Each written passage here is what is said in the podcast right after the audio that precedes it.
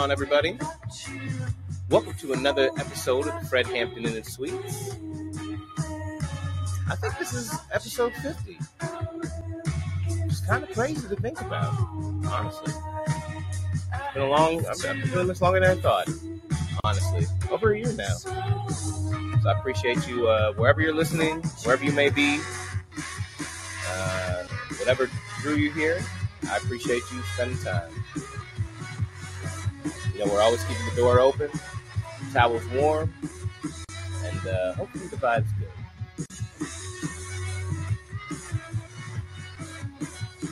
One of these days, I will get a soundboard. Maybe. I don't know. No promise.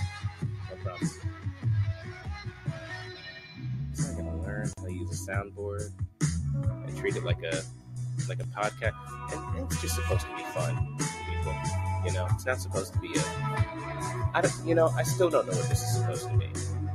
It, it, it to be quite honest, the entire podcast basically started as a relationship falling apart and me needing something else to do.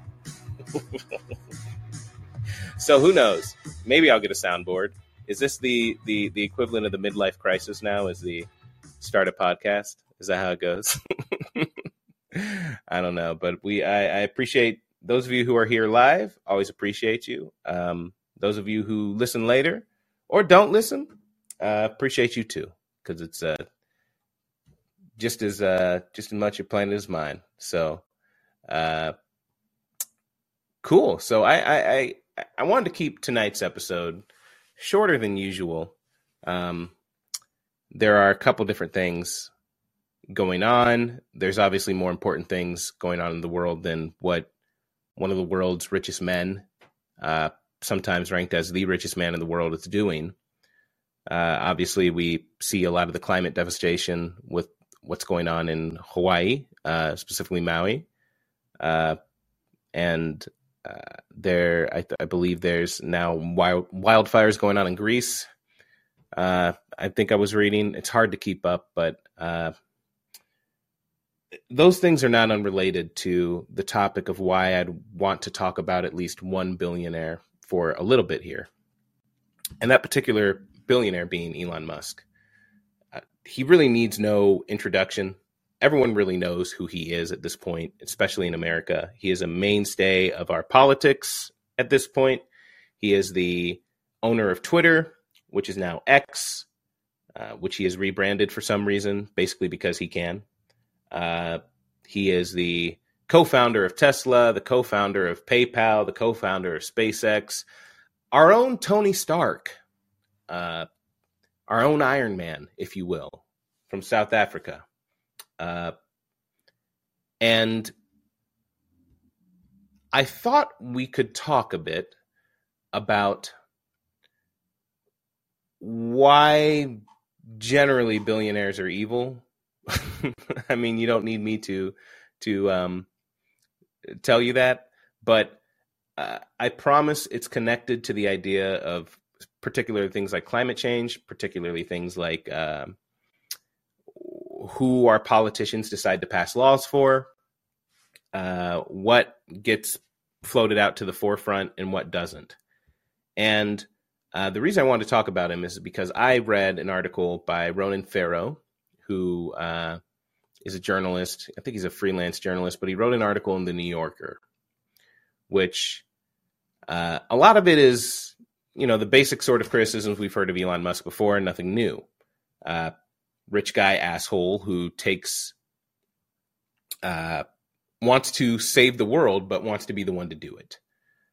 Uh, rich guy who uh, says it's my way or the highway, and people go his way. But I wanted to start out with reading part of this article, at least the beginning, to really talk about what what I mean when we talk about things like power. When we talk about why, look, I mean, generally, you know me at this point, uh, if you've been listening for a while, is I do not see a future where unfettered or just capitalism continues to be the predominant uh, economic and societal structure. I, I, do not think it can continue. I think it will always eat itself. Uh, that's nothing new. Other people have said it much better, including Marx and Engels and and and uh, a whole bunch of other people who I am uh, not well read enough to tell you about. But the I I really wanted to highlight today just how destructive this system can be and why why it's impossible to rely on the entrepreneurial spirit or the uh, the the entrepreneurial goodwill or just the goodwill of an entrepreneur to rely on a benevolent capitalist. Uh, why I don't think that's possible. And I'll, I'll, read a bit. This is again from Ronan Farrow, Ronan Farrow's article in the New Yorker uh, called "Elon Musk's Shadow Rule: How the U.S. Government Came to Rely on the Tech Billionaire and is now struggling to rein him in." So here's the beginning of it.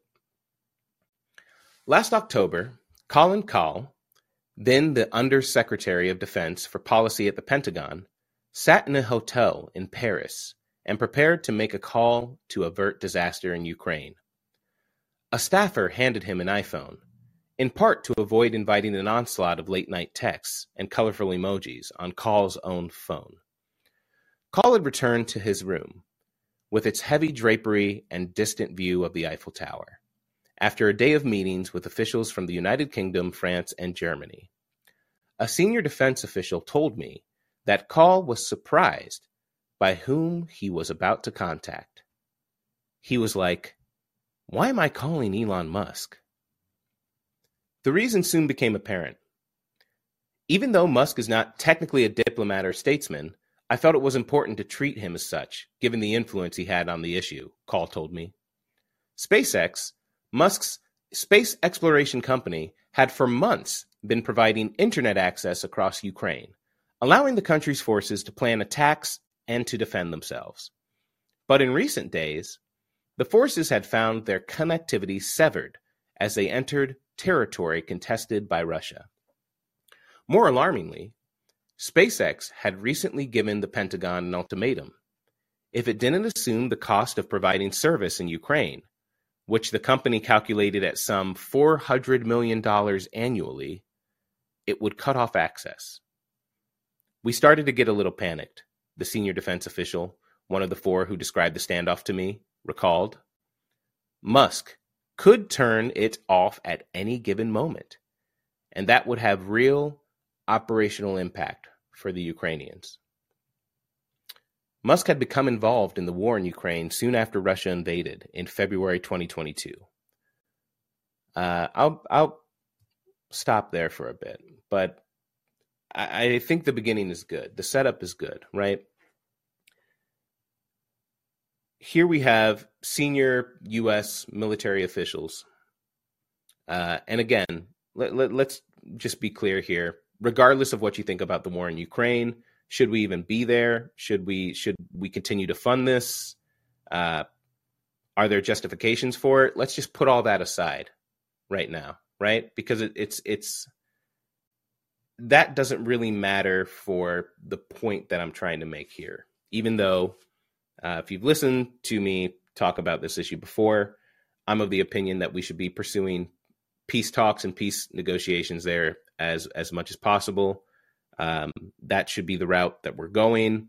This is starting to look more and more like a proxy war where uh, we're using the Ukrainians as pawns to just hurt the Russians, right? Uh, even though the Russians invaded and yada, yada, yada. But again, put all that shit aside.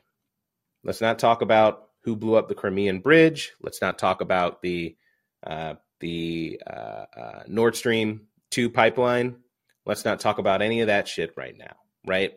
Let's not talk about Sy, uh, Sy Hersh's article saying the U.S. blew it up or that Ukrainians trained by the U.S. at a naval base. Put all that shit aside right now, okay? None of that matters. No, regardless of what you think of the war, what we have here is a report that U.S. military officials are having to call Elon Musk because a crucial piece of infrastructure for the Ukrainians in the war effort, which is internet access, is being provided by Elon Musk, the Starlink system. And the US military is having to call Elon Musk to beg him not to turn it off. And Elon Musk unilaterally is threatening to turn off this satellite system, the Starlink system, on the Ukrainians unless he is paid $400 million a, a year. Now, uh, this is uh, this is kind of blackmail, right?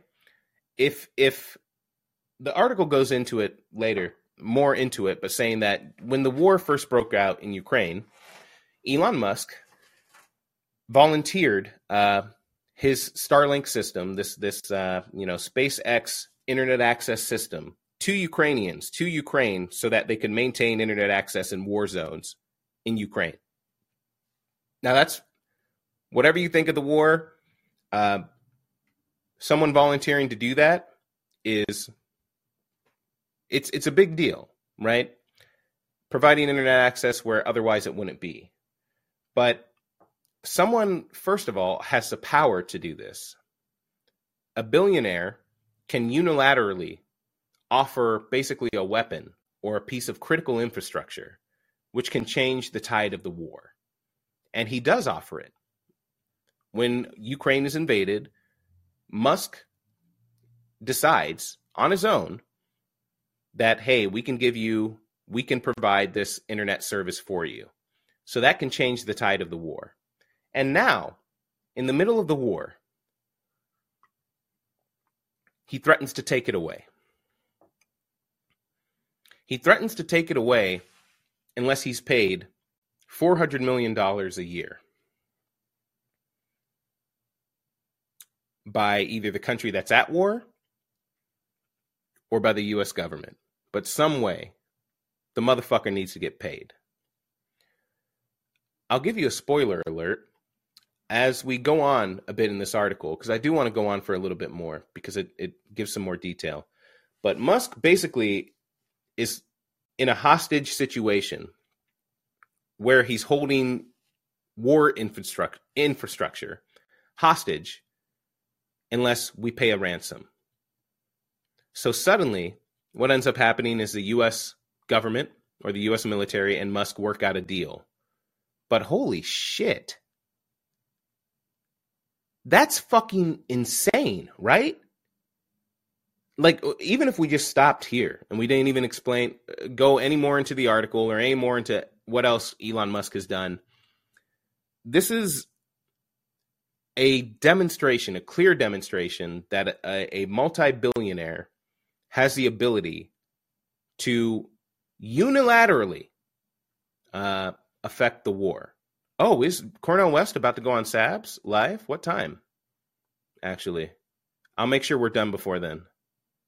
Um, unless it's happening like right now, uh, because I would like to see that. But, uh, you know, that being said, this is the story we have so far, right?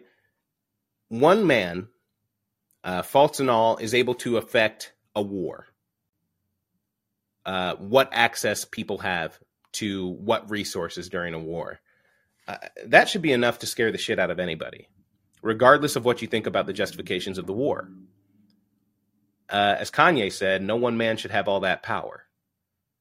It is, you are stuck catering to the whims of whatever they think, right? And I'll go a little more into the the article here too. Um, and again, if you're just joining us, we're going over parts of the New Yorker article by Ronan Farrow, uh, which released August 21st. So this would be yesterday. Uh, Elon Musk's shadow rule how the US government came to rely on the tech billionaire and is now struggling to rein him in. So, Musk had become involved in the war in Ukraine soon after Russia invaded in February 2022. Along with conventional assaults, the Kremlin was conducting cyber attacks against Ukraine's digital infrastructure. Ukrainian officials and a loose coalition of expatriates in the tech sector, brainstorming in group chats on WhatsApp and Signal, found a potential solution. SpaceX, which manufactures a line of mobile internet terminals called Starlink. The tripod mounted dishes, each about the size of a computer display and clad in white plastic reminiscent of the sleek design sensibility of Musk's Tesla electric cars, connect with a network of satellites. The units have limited range, but in this situation, that was an advantage. Although a nationwide network of dishes was required, it would be difficult for Russia to completely dismantle Ukrainian connectivity. Of course, Musk could do so.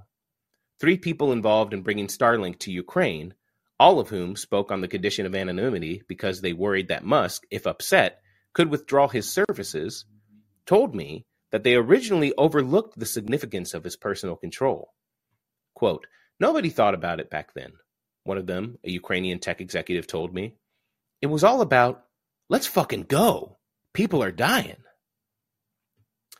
In the ensuing months, or I'm sorry, in the ensuing months, fundraising in Silicon Valley's Ukrainian community, contracts with the U.S. Agency for International Development and with European governments, and pro bono contributions from SpaceX facilitated the transfer of thousands of Starlink units to Ukraine. A soldier in Ukraine's Signal Corps, who was responsible for maintaining Starlink access on the front lines and who asked to be identified only by his first name, Mikola, told me, It's the essential backbone of communication on the battlefield. Okay. So the essential backbone of communication, how Ukrainians are actually, who are fighting in this war, are able to communicate with each other is through this Starlink system. Um, where where should I go with it? Should what part should I read?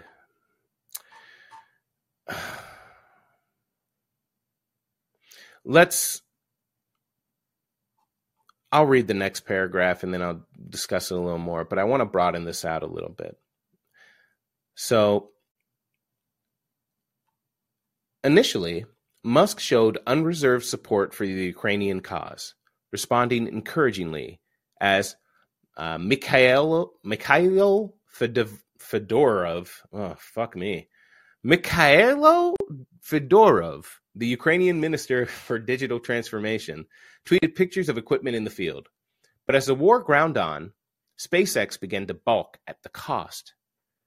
We are not in the position to further dom- donate terminals to Ukraine or fund the existing terminals for an indefinite period of time, SpaceX's director of government sales told the Pentagon in a letter last September. Uh, CNBC recently valued SpaceX at nearly $150 billion. Forbes estimated Musk's personal net worth at $220 billion, making him the world's richest man. So,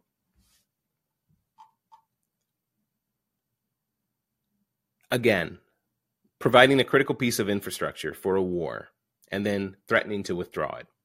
The article goes on to say that Musk has said that he was talking to Putin and that the two countries should be engaged in peace talks which, here's the thing I agree with. I do think the countries need to come to peace talks.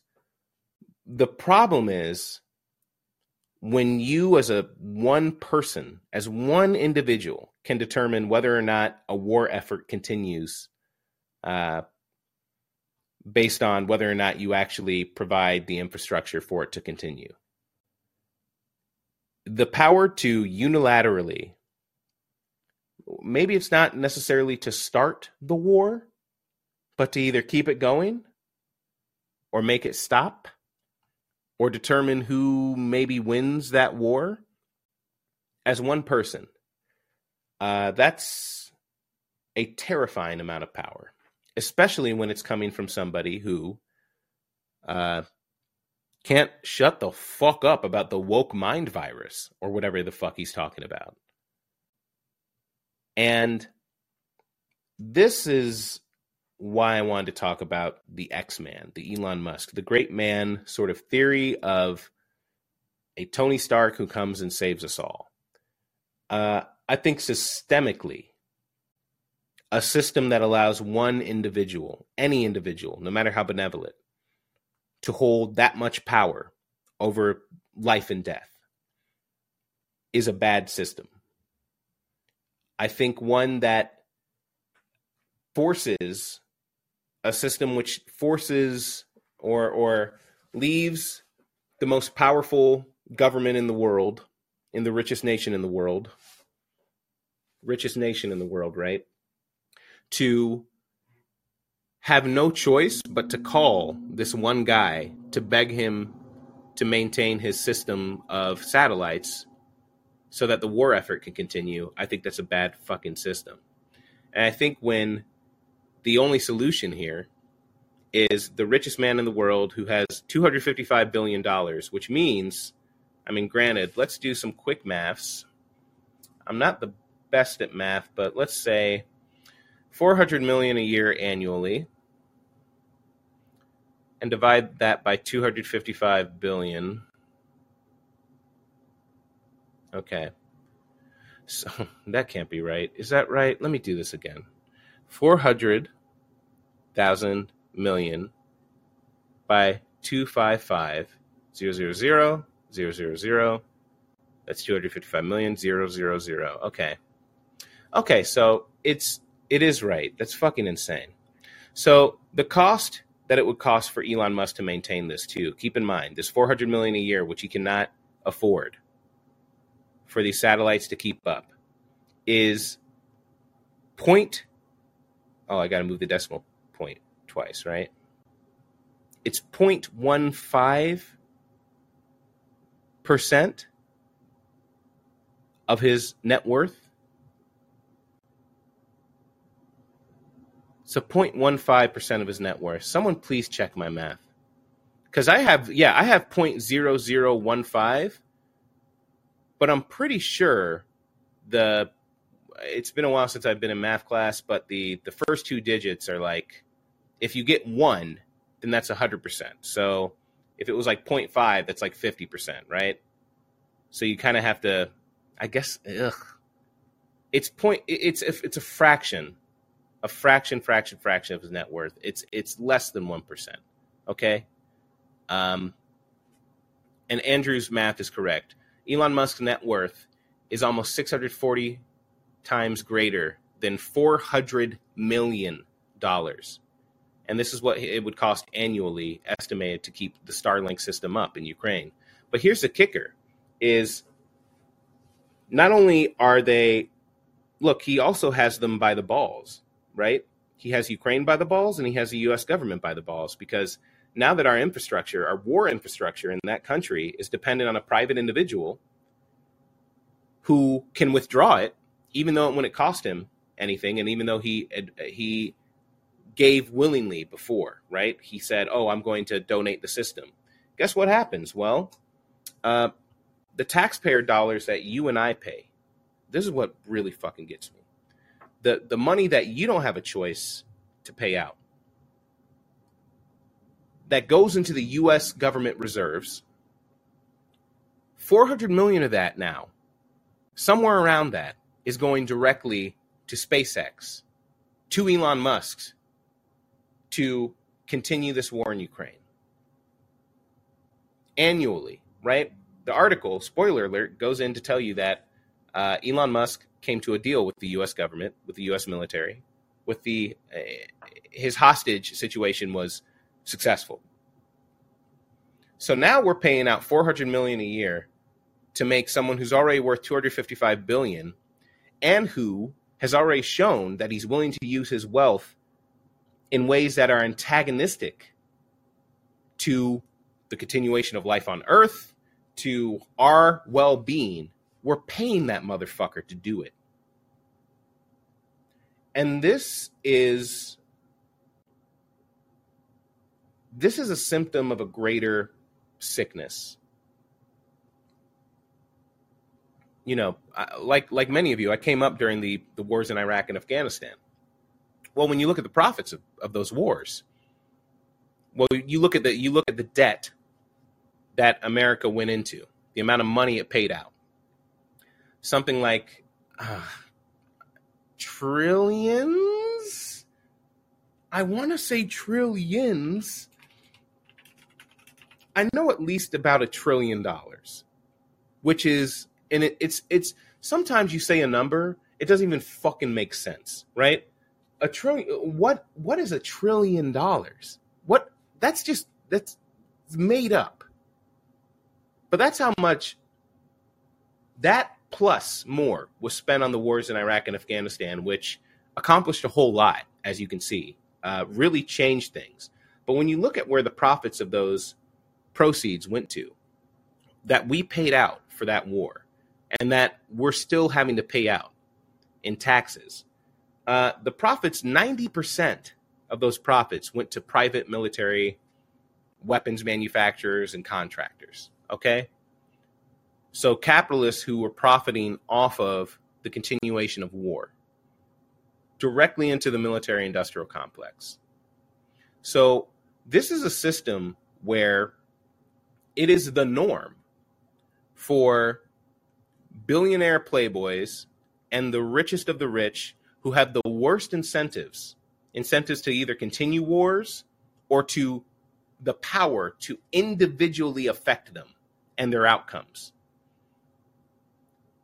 The only solution that is offered by the current system is for us to pay those people to try to play nice with us and to try to and tell them that we'll be good we'll listen to their concerns um, if you live in a democracy there should never be a time where someone can buy themselves into the conversation if you actually believe in what democracy is supposed to be right everyone gets a vote all votes are weighted equally yada yada do, yabba dabba do, baby. It's that easy.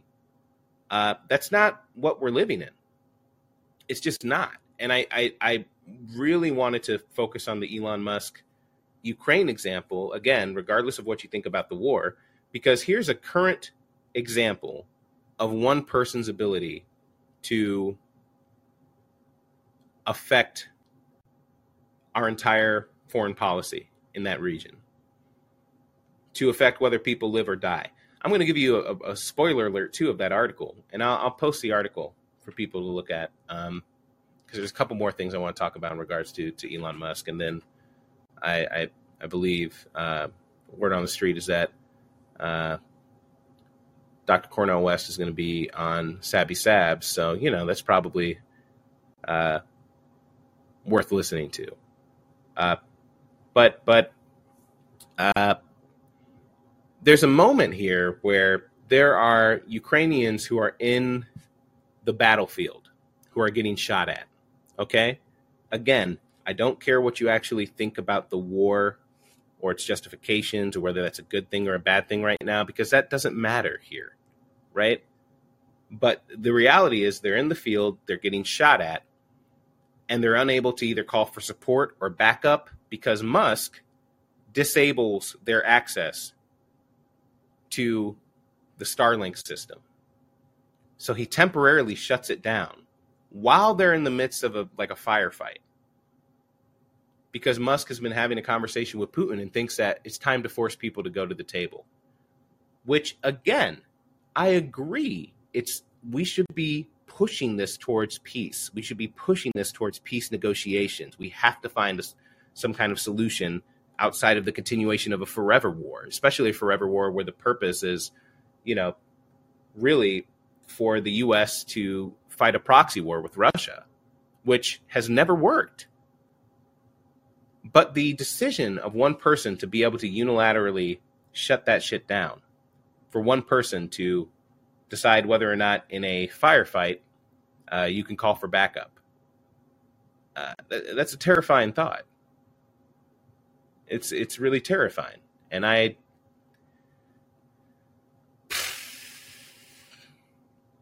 That's not going to get better in a capitalist system. It's just not. It's how we got here in the first place. Now, the, the last part about really Elon Musk I want to talk about, and then I'll, you know, people want to call in briefly. I, again, I want this to be kind of a shorter episode, but the the again, the main purpose of really me even talking about this is uh,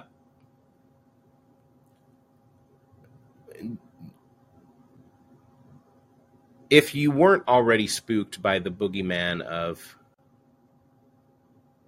uh, what what power a billionaire can actually have, I, I kind of want to put the fear of God in people here, uh, because you know sometimes we get people will get caught up in these conversations about a lot of cultural issues and things like that, which are all very important and which all actually, you know, like you're not going to catch me talking about how you're you're not going to catch me like diminishing the value of protecting trans lives or anything like that, right? Because those are not cultural issues to those people. Those are material issues which are affecting them. So let's be clear about that. But I want to talk about scale. Okay? Because scale is the real problem here, or it's a big one. Uh, you have a billionaire in Elon Musk who is now pushing against that idea of the woke mind virus. And while he's doing this, he is threatening to take away critical infrastructure for a war that the United States military has now become dependent on. Uh, this is this is almost like a little bit almost even different from fascism because it's it's just kind of direct authoritarian control by corporates like corporations and and the the the most elite among us. I mean that's really what it is right? It's not even like the government i guess it is a government kind of capitulating to them but the control really lies with elon so i think there's a connection between i don't want to ramble too much i think I want to talk a little bit about Elon Musk and his tenure at Twitter, right?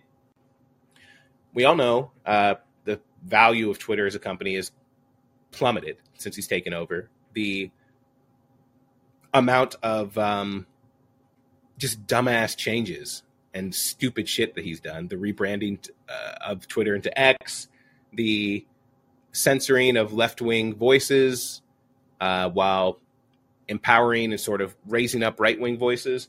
Uh, we've all seen how crazy uh, it's been. His insistence on free speech while negating all speech that he does not like and promoting speech that he agrees with, hosting Ron DeSantis as a presidential candidate, even though it was a fucking disaster that launch, but then not having a, a, a Twitter room at all for any other candidate. You know, he's it's very clear that he's purchased Twitter to he could take whatever loss on it. It doesn't matter. Like he could they could lose all of its value. He's just fucking fine, people, because the US government's already paying him 400 million a year just for the SpaceX SpaceX uh, Starlink satellites in Ukraine. So this money is fucking fugazi to him. Right? But he's using it to, as a method to control the conversation. And why why is that? Well, uh,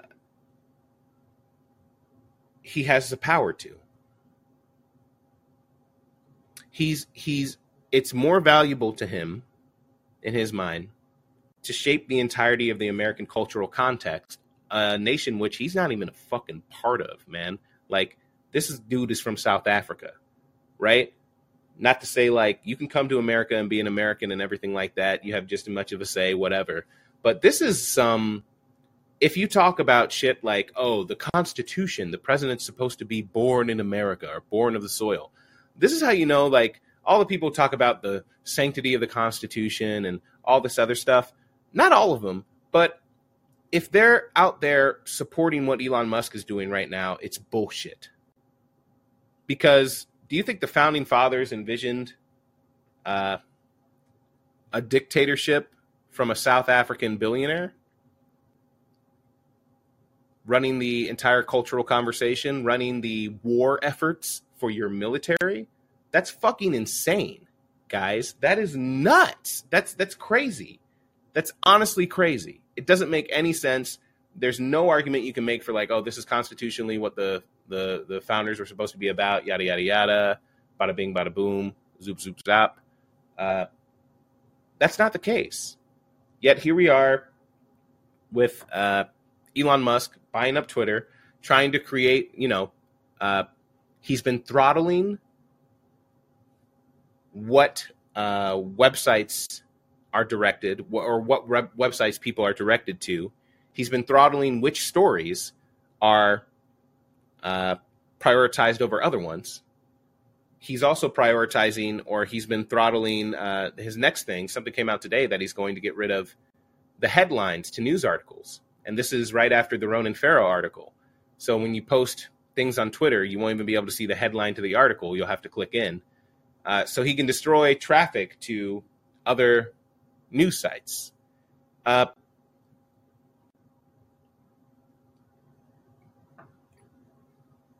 look, there's there's plenty I can talk about here. There's plenty I can really go into with this.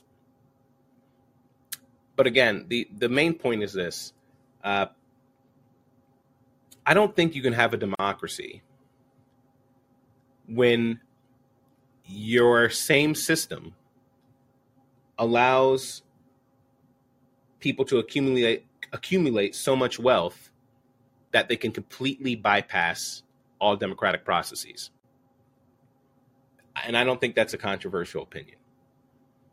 And I have not heard yet a good explanation from any kind of libertarian or any of these free market people, free market people, the irony of calling it a free market when the US government is forced at this point, maybe not completely forced, but pretty forced to, if they want to have Ukraine have satellites, they got to pay this motherfucker $400 million a year, Elon Musk, right? Like, the, I haven't heard a market solution to this. And it's this sort of gaming of the system that has allowed people like Elon Musk to accumulate as much wealth as he has. And other articles too are really good at going into the fact that a lot of Elon Musk's wealth was inflated for a long time and is dependent in large part on government subsidies. He is subsidized. We are paying for this motherfucker to tell us about a woke mind virus. We're paying for this guy to decide whether or not he's going to provide satellites to Ukrainians in war. We're we're paying for we're paying to have to force generals to get on the phone with this guy to ask him, "Pretty please, can we keep fighting the war?" Um, that is uh, that's a failed system, and when people talk about look, if you're talking to people about Elon Musk or you're talking to people about what the real problems are in in America, you are I'm becoming more and more convinced that you're really not saying shit unless you're talking about the the, the cash, unless you're talking about the systemic the system how this system allows individual billionaires to circumvent democracy how this system allows individual billionaires to have power over life and death. Literally. I'm not just talking figuratively, literally. And it's not just Elon Musk. We can talk about insurance companies. We can talk about the healthcare system. We could talk about uh, all these oil companies and these energy producers who are somehow now using this a new theory of, of climate change being real, but it's just a way for politicians to control us, man. What the fuck are we talking about? What the fuck are you talking about? Listen, if you're a good capitalist, if a really good capitalist never lets a crisis go to waste, they will fucking create the crisis and then sell you the solution to it, a false solution. They will set your house on fire and then sell you water in bottles to try to put it out. That's what the system is.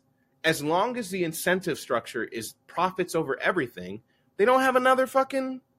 There's no other way. And now, I answer this question first, um, and then I'd, I'd love to talk to Andrew. It's been a minute. Uh, but uh, North asks, in in your mind, is the most important change needed to kill Citizens United, and or any law that lets corporations donate to politicians? Uh, it's an important step, but I'll be honest. The most important thing is to overthrow capitalism, straight up. You you cannot you uh, Citizens United and that kind of decision is an outgrowth of a system that prioritizes profits over everything and that allows for the private ownership of the means of production. It allows because you will always continually run into that problem of Citizens United being passed again and again and again and again and again because the incentive because because the system of your society allows individuals like Elon Musk to accumulate, uh, to extract wealth from every other part of the society and accumulate so much of it that now they can shape policy like this. And unless you unless you stop that, unless you actually address that, you're just you're going to get the same shit over and over and over again. You're going to get the boom bust cycles you're going to get the the the uh, Citizens United type decisions because uh, never underestimate that. Look, there, there's two parts of it. One, power will, will always in a capitalist system, if it's if it's less expensive to break the law, to kill, to cheat, to lie, to make the money, uh, you're always incentivized to do it as a capitalist. That's what I mean. Look at look at the the fines that we give companies that violate regulations. They are never more than the profits that they make from violating the regulations. That is nothing, right? So that's part one. Uh, in a system that promotes profit over everything, uh, if you can externalize a cost, and if you can make more profit from uh, breaking a law than the fine would be, then you're going to do it. And then the second aspect is this fuck you money is a real thing. I don't know how much of you look. We were talking earlier about how much it would actually cost Elon Musk as a percentage of his wealth to continue to fund the satellites in, in Ukraine it's less than 1%. It's like it's like 0.0015% or something like that. It is so minuscule to his actual wealth. It is like point it's it's so fucking low. So it's not just about money to him, it's about power.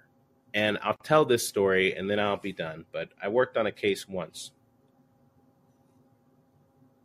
where we represented a a locally pretty well off person. I think they owned like some car dealerships or or some kind of factory or some some small small company, but they did well for the area, right? And they worked with some company to try to build a custom home. Uh, I had to read through all the documents. It was was going to be a like a four or five million dollar home. They had all the rooms laid out. It was gorgeous. They had the architect put up all the plans and everything. And it was so close to coming together. They had the site. It was great. Everyone was happy. And then the uh, person who was going to build the home, uh, the homeowners or the, the potential, the people who are funding this project, uh, the client, they wanted to have natural gas to heat the home. And the home builder tried and tried, and they couldn't get the natural gas and then started kind of misleading them as to whether or not they could get the natural gas. Oh, well, let them on for a couple of months until they finally said, oh, we're going to use propane, it will be fine. Whole deal falls apart. And these people had already spent maybe like 500 grand on the home, on building the home itself. Um, it was maybe a little less than that, maybe 250 grand on some of the planning and the details, whatever. So they sued this this architect, this this this home builder for basically leading them on, telling them that they could get natural gas when they knew it couldn't get natural gas, right? Um, and here's the kicker they ended up spending more money on their legal fees, on the work we were doing, then they would recover from this builder. So if the if they had spent five hundred thousand on the builder, they spent a million with us. If they spent two hundred fifty thousand on the builder, they spent you know more than that with us. And you realize, because I remember talking, uh, you talk to the client, you say, "Hey, look, at a certain point, this is an economic decision. You know, look, could we sue him? Yeah. Could you win? Yeah. You're not guaranteed to win, and also, you're spending more money than not. Go your separate ways." have him cut you. We can work out a settlement. We can do something. And they said, no. I want him. I want to. I want to hurt. I want him to hurt. It's personal, and you start to realize that. And this is someone who's not even that rich, right? But what you realize is if you have enough money to be petty if you don't have to worry about paying a fucking hospital bill, about paying any kind of bill, about educating your kids, about having your house cleaned, about any of this shit, you can pay to just make someone suffer. Or you can pay, and in this situation, I got to be honest.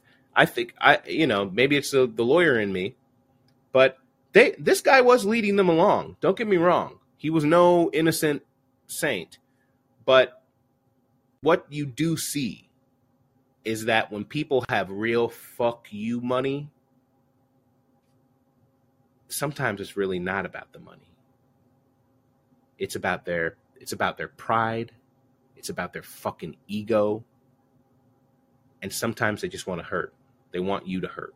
They want to hurt somebody and they'll pay whatever it costs to do that. And that's not only the only case I had like that. I've had multiple. And that's what's fucking crazy about it. Because these people, shit, even if these people were worth a hundred million dollars, Elon Musk is worth more than 800 times that amount.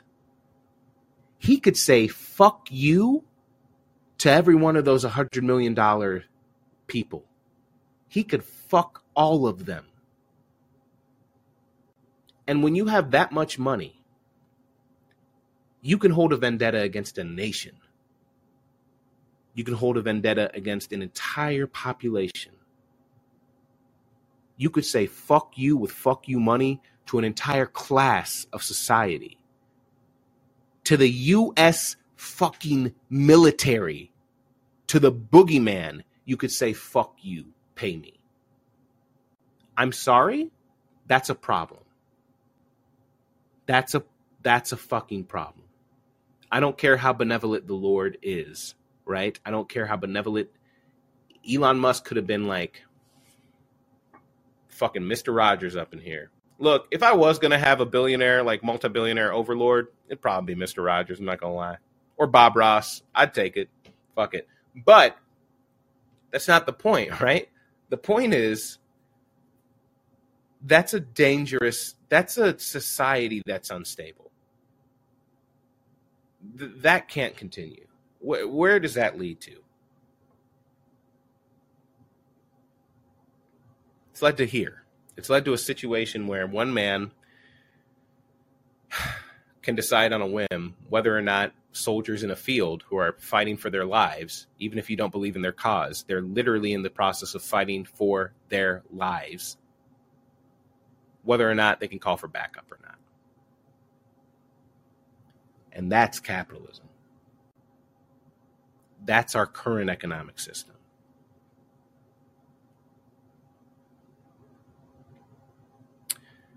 Let's take a couple callers. Uh, Andrew, what's going on, man? Long time no see. How you been? Welcome to the Fred Hampton Inn Suites, baby. Oh, it's good to be back, bud. I love the fucking coffee. Oh, thanks. The It's actually red wine. seats- I'm a I'm a wine bitch today. So. Oh, I meant in the waiting room, dog. Oh, Uh, okay. in the reception. yeah, yeah, it's good coffee. Yeah, yeah, it's a it's a nice Ethiopian bean. Um, big fan of it. So yeah, I kind of forgot there's coffee that's like African coffee. yeah, it's always pretty good. Thinking like America's Yeah, where the coffee's at, but then I figure there's tons of like chocolate and coffee plantations over in Africa. yeah, sure, sure is. Yeah, Also, dude, you you you you make it a really hard decision to make, but I'm going with Bob Ross over Mr. Rogers. And that's no shade to Mr. Rogers at all. I love Mr. Yeah. Rogers and I think like maybe he would even do a better job at it, but I'm just so uh, I have such a soft spot in my heart for Mr. Mr. Bob Ross and uh, yeah, and all of his little animals and, that he saves his paintings and shit. yeah. He's a good one. He's a real good one. I, and I think I Yeah. think he he probably has a little more uh, a, a better sense of like reality in some ways too, right? Because he's got Yeah. he's got a little more edge to him and a little more background and stuff. So, um, Yeah.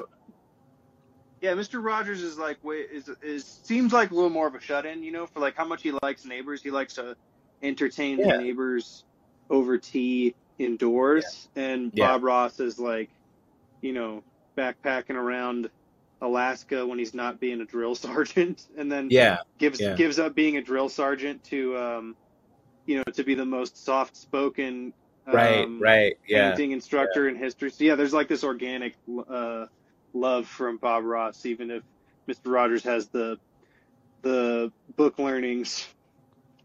yeah. Anyways, No, I think I think that's right. Right. And the last thing I'll say is I think I think the fact that he was a drill sergeant and then decided I don't like yelling at people. I'm not gives about him- this life. Yeah, yeah. He, he, I, I think it gives him the the like the edge and the like he's he's been in the dirt enough to where he's he. I, I I think it gives him the the like the edge and the like he's he's been in the dirt enough to where he's he understands why we need to avoid the dirt. You know what I mean? Like sometimes you need someone with a little dirt. He understands why we need to avoid the dirt. You know what I mean? Like sometimes you need someone with a little dirt Yeah, just because they they've been there. They know how it tastes and they know why Mhm. we need to get out of it. So like if dirt comes, it's like, well, they know dirt. This ain't nothing different for them, right? They've they've they're familiar with that kind of shit. Uh, which is exactly why they're doing what they're doing now. Because they know we don't go back there. I I'd bet money that if Bob Ross knew about Veterans for, for Peace, he would be um, a veteran for peace. You know. I think so, yeah. Yeah, I get that feeling. I know what you're saying about yeah. I I uh, I went and did the stupid thing and then saw everything up close, so that's why I know what I know. Yeah, Yeah, exactly. Well, but dude, I was gonna bring up a couple of things. Um, you know, I I think you're right to say like, oh, it is fascism, and then I saw um, Nustrat put uh, techno feudalism uh, Yeah. in the chat. Those both describe it well, but um, I think oligarchy works just fine. You know, like people kind of Yeah. You don't have to quibble with people over what techno feudalism or fascism exactly is, and people understand when you say oligarchy that that's what we have. right. And I think that um, it's so important. Uh, David Graeber's book, Debt, the First 5,000 Years, and then also the three part series that Michael Hudson's working on right now about uh, debt in the ancient world um, and Yeah. how debt was managed by governments and how oligarchies and, and um, you know, like more like popular uh, kings would basically do battle back and forth over who gets to control the flow of money in society for hundreds of years or thousands of years. I think it's so interesting and um, and it's just kind of informative for people to see that like yeah we don't really have a democracy um, and even like the older democracies of Greece and Rome fell prey to the exact same type of right. of uh, oligarchic control. Um, and then another thing I was thinking about is, um, you know, I believe it was not just Edward Snowden, but other like NSA officials and people who've worked for, um, you know, intelligence agencies, whether private or or government, you know, run in the United States have basically said that, geez, we, you know, we wish we had what Google even had, even has. Like the NSA wishes they could have what Google has in its capabilities, and you know, NASA is slowly, uh, you know, atrophying at the, you know, at their expense. SpaceX is growing, and mm. Blue Origin is, are are growing. And I think that on the one hand, I agree with you that Elon Musk kind of does have them by the balls with this decision, but like, not really if the government were not um, entirely controlled by the same class that Elon Musk is a part of. They don't want to yep. give up the jig, you know.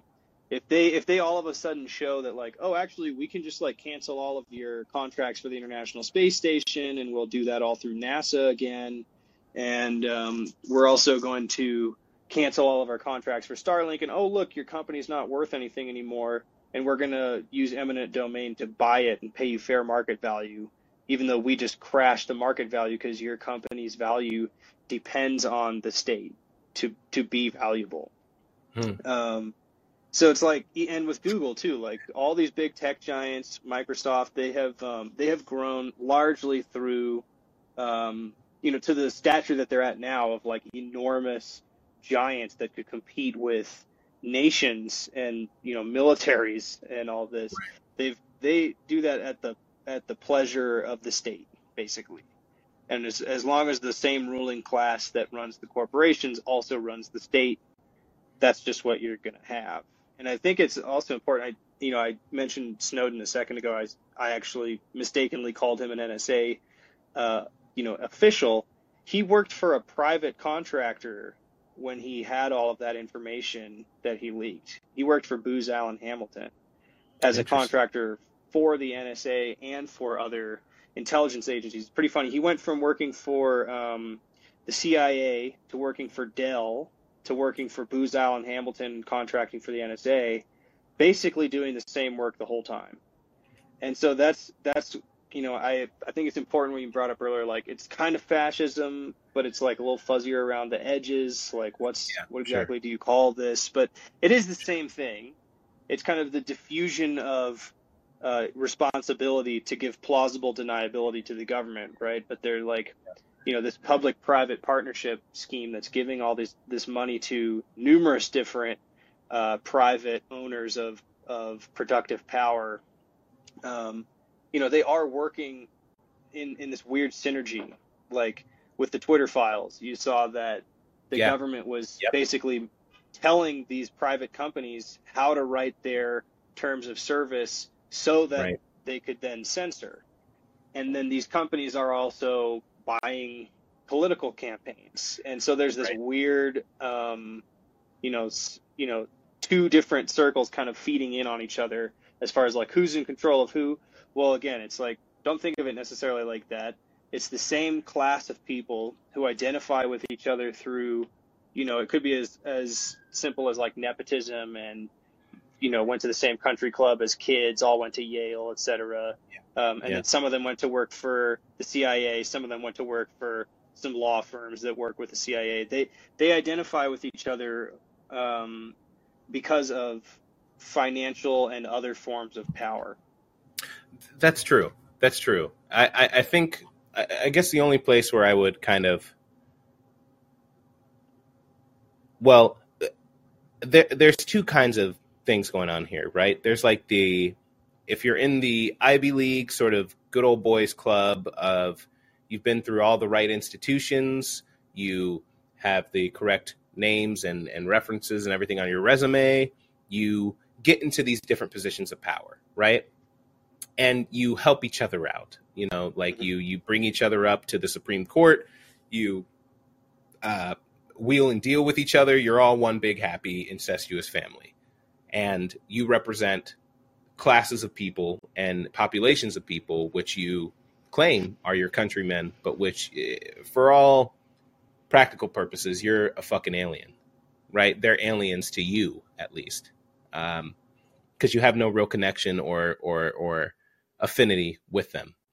And and so you all end up thinking the same, right? Uh, you have the same thoughts on foreign policy. You have the same thoughts on uh, economics, on what's possible and not possible, all of this stuff, right? So there, there there's a real truth to that, and they do kind of like insulate each other from the criticisms of the masses or uh, critique, right? It's it's it's a Joe Biden. It, it's a kind of system that makes Joe Biden and all his campaign around him think that the Bidenomics is somehow the message he should run on in his campaign. It's it's fucking insane if you're if you have any connection at all with just actual how most reality. people are actually living. Yeah, reality. It's an, it's an insane thing, but in their little bubble, it makes complete sense, right? So there's a lot of truth to that.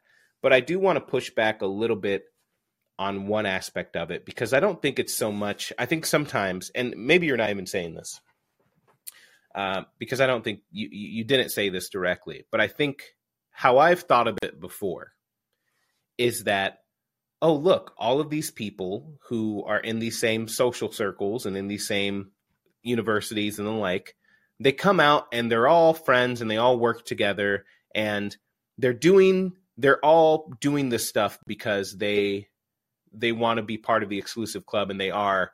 And there's plenty of that going on. But i think what's more nefarious about these institutions and about the people who come from them is that what they're really taught is to bow to the power of the almighty dollar more than anything else what they're taught is to fucking conform that's what they're taught because let's let's let's keep it real elon musk is a bit of an outsider if we're being honest.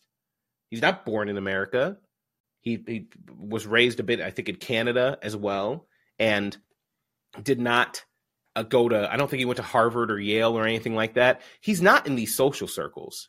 But the people in these social circles who are ed- educated at these universities and who come through this system bow to just get the little bit of taste of the sweat of his nuts.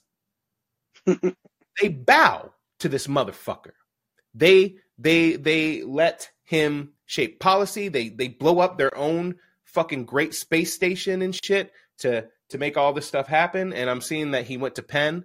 Yeah, I guess that counts, but like Penn counts, I guess. But it's like he's not. It's it's you will see. I believe that if it were anyone else who had this much money and was telling people what to do, they would do it because what you are taught it, it, goes back, you know, it's what Chomsky talks about with manufacturing consent, but this is like directly manufacturing consent. You um you are taught to be a I mean, let, let, let's just look at the process of getting into Harvard or something like that. And I say this I should okay. I, I don't know how much to reveal about myself. I didn't go there but my siblings are they went. Okay, my grandpa went to fucking Yale. Okay, don't look me up. Don't do it. So, but I'm already halfway through typing it out. But don't. But but here here's the crazy thing about it is there's a lot of like you look at the things you have to do to get in, right? There are books and and techniques and uh, and uh, you know articles, coaches about how to frame your resume the right way, what to emphasize on your resume to be able to get into these schools, to how to even the process of getting into these schools itself is one where okay so maybe you want to stand out to make your resume stand out but even the process of how to make your resume stand out is a formulaic one. So the process of standing out is a conformist act. They want you to conform to stand out in the ways that they want to put you into their school so they can teach you the same shit. And it's it's really a problem. It really is a problem. Like it would be you know, it's not to say that good people don't come out of these schools or that uh, there are probably plenty of fields in in a lot of these schools that uh, they're really teaching people. They probably have some of the people who are the cutting edge, right? Like I don't think I, I wouldn't think someone like Cornel West is like a dirty little conformist who wants you to be a good little capitalist or whatever, right? I'm sure there are good like minds and and and different philosophies and stuff, but that's the point is that to at every step along the way of success for a lot of these people, the formula to do it in and of itself causes you to kind of conform, right?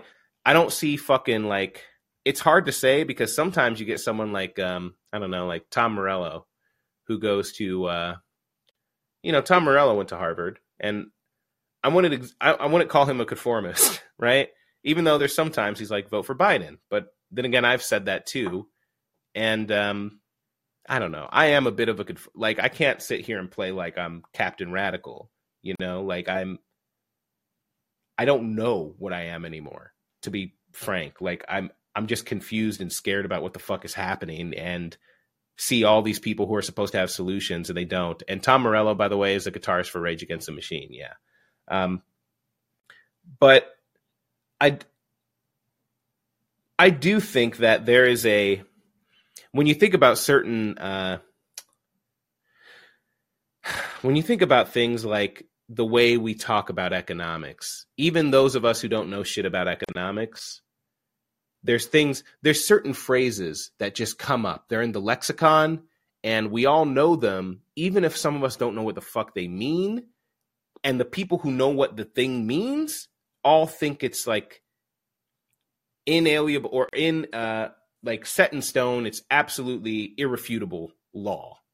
Things like the discipline of the market, things like efficiency in the markets, things like rational actors. You know, like how come it is that every time we hear about economics or anyone talks about economics in the news or whatever shit like that, uh, how come they don't talk about externalities? Right? How come they don't talk about like uh, how that's part of the efficiency of getting a price down? Like you, no one talks about how you could take a completely capitalist ideology and show with their own rules that, oh, well, if a company can get away with polluting the entire earth because they're going to externalize that cost on other people and not have to pay for it, then they will. They have every market incentive to do that. We never hear about that. We just hear about the efficiencies of the market. The market works itself out. It's like fucking magic. Like that's indoctrination, right? That that's the kind of indoctrination that I think people who go to these institutions and who uh, are part of this system are taught to accept. And I think one of the crazy things, uh, not to make this a, a, a, me hour, but I mean, it, whatever, right? like it's, uh, it, it's there's so much unlearning that needs to be done to like to even begin to see a problem with clarity that I find myself doing that it's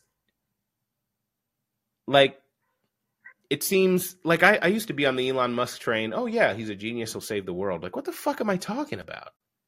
Like it's where did I learn this shit? What why would I ever idolize a guy who's just like some fucking guy, just some fucking rich guy. Like, what the fuck does he do? And it's like you said, I saw you mention too in the comments uh, earlier, Andrew. You know, Tesla, this company that he founded, co-founded it, and not only did he co-found it, he paid money, apparently paid money, and fought in like a lawsuit in order to be able to call himself a co-founder. So it was pre-existing. Yeah. He's not even a fucking genius behind it. But yeah. it's marketing and it's this it's so much like uh, what fucking gets me and then I'll shut up Andrew, but you the points you always bring up somehow always make me like kind of think of these things on like think these things out loud and try to figure out what the fuck bothers me so much about it all. Um, so thank you for that, for just having that ability to do that. But uh, you know what fucking bothers me about all the the the Musk shit and the advertising is and and the politics of today and even our foreign policy and what's on the news is so much of it is based on like advertising and and I don't want to use gaslighting, but it's gaslighting. It's all trying to sell you something. Right? There's no longer like a, a you don't turn on the news and they're trying to tell you what's actually going on in Ukraine anymore. What they're trying to do is sell you an opinion that they want you to have on Ukraine, right? They're the way they highlight different stories that are all pro keeping the war in Ukraine going. The way that like I saw a fucking post on Twitter, I, and this is why I quit Twitter to begin with, and I should get the fuck back off. But I saw some motherfucker on Twitter from like some Hawaiian person who's obviously being paid by Biden, clearly being paid by the the Democratic National whatever, clearly is said this whole thing that like had clipped either uh, uh, a video of like either Krystal Ball or Briahna Joy Gray or someone who was criticizing Biden's lack of response in Maui to the fires. And she was like, I am a proud Hawaiian citizen and Biden is the people are with Biden and stuff like that. And and we Hawaiians will not take these non-native Hawaiians who are here criticizing uh, the response. Biden is the way, and we have to vote blue. I'm just sitting there like, what the fuck? Motherfuckers don't have houses, you dumb bitch. Sorry, I don't mean to be like that, but in my mind, I'm like, what the fuck are you talking about? You crazy? What the fuck are you? You're clearly being paid to gaslight people into thinking that inaction on something that affects the people that you purport to love, on something that uh, directly affects the people that you are here out here talking about are suffering. You're you're now just a, a way to advertise for a non-response for doing nothing for those people. What the but fuck? Like re- reply to that tweet with the uh the uh Malcolm X video talking about uh house negroes. House negroes. That's what it yeah. is. But it's it's it's it's like like I I look, look you know I kind of understand why people are going fucking crazy. Imagine if that's all of your information. That's all your news? Is people just gaslighting you all fucking day? Is like, what the fuck do these people think is going to happen? And meanwhile, you know, one thing, like a lot of this article with Ronan Farrow, there's a lot of it that's like, oh, it's pretty kind of lib, is what I was thinking. There's not very much like he could have gone harder in on certain things. But I give credit to the fact that like the Starlink part, just talking about it, more people should be fucking talking about that. More people should be talking about the fact that a billionaire can just decide whether a war kind of continues, not just whether it continues, but like whether soldiers are dying on the battlefield. Just unilaterally be like, "Nah. I I'm I'm just cutting it off." Like the fact that even Putin is calling Musk, like, what the fuck? Who the fuck is this guy? Fuck this motherfucker, man. Sorry, I, am getting like, I'm going all, Sorry, y'all. I'm not trying to get all crazy with it, but it's how does that like? Of course, people are going to go insane in a society where no one can tell you the truth. The whole point is to completely uh, the, eh, to make you accept your place as a cog in the machine. Be a good cog. Be a good fucking cog. Meanwhile, the machine is breaking down, and no one can even tell you that. Like, like people treat you like you're crazy when you point it out. I mean, you know, it's it's it's fucking terrifying. And now you have Elon Musk, who owns Twitter, who is consciously able to just continue that machine only now to his potential his benefit what he wants. And you know these guys who want to save the world they say they want to save the world. Look like step one here here's just one thing i'll say and i swear to god i'm shutting the fuck up. Um, i've said that like five times right dude? It's like it's like but you know. I stopped counting. It, okay. My bad andrew. Okay. No, you're, you're good but but Elon Musk talks about like one of the parts of this article that I found fascinating is you know Elon Musk sounds like I want to save the world or I want the world to be saved. I'm really concerned about the world being saved, which I think is true. But there's also the part that says he is obsessed with being the one to save it. And that's a problem because the first step, in my mind, to being able to save the world is being able to sacrifice yourself for it. Right? If you want the credit, if you want the the name recognition, if you really had the opportunity to save the world and no one ever knew who you were, never knew your fucking name, your name would be erased from history. You had like some genie, you had some guarantee, some ability that said, "Hey, you will save the world, but no one will ever know you or they'll hate you or something like that." even the hate you part is like, ugh. Like you're you're erased from existence, right? That's how you know you want to fucking save the world. Because as soon as the credit part comes in, what the fuck does that have to do with saving the world? Who cares? If someone if people are healthy and they have peace and they have housing and they're fed and they can continue on then your job is done. Like they can continue on into the future and make something like give it to them. It's their world too, man. Like it doesn't need to be you who has to do the saving. But okay, now I'm actually done, and I am not going to drink any more wine. I I might have some downstairs. I could maybe join you, but I'm going to stay one more bit, and then I'll get out the way so Lysol and Sally can chime in for a good while.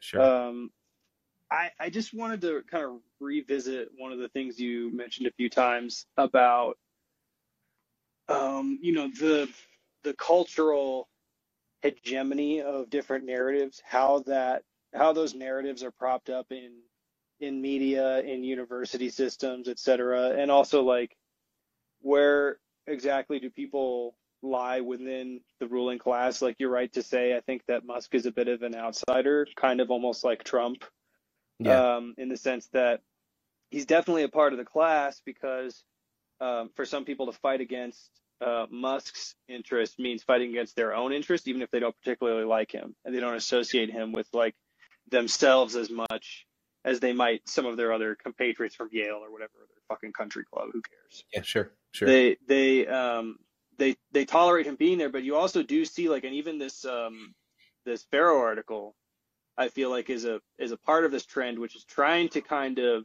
separate Musk. You know, make an example of him mm-hmm. where where people can be yeah. mad about Musk owning Twitter, and they absolutely have never once in their life thought about the fact that Jeff Bezos owns the Washington Post. Yeah, and what effect that right. has on cultural narrative. So they can almost use him as like a sacrificial lamb if yes. they if they if they could eventually and say, look, we fixed the problem because we got rid of the bad billionaire. But meanwhile, Ronan Farrow doesn't understand how or want to, whichever, critique the actual system that creates people like Musk. And it's not just that Musk is a bad person.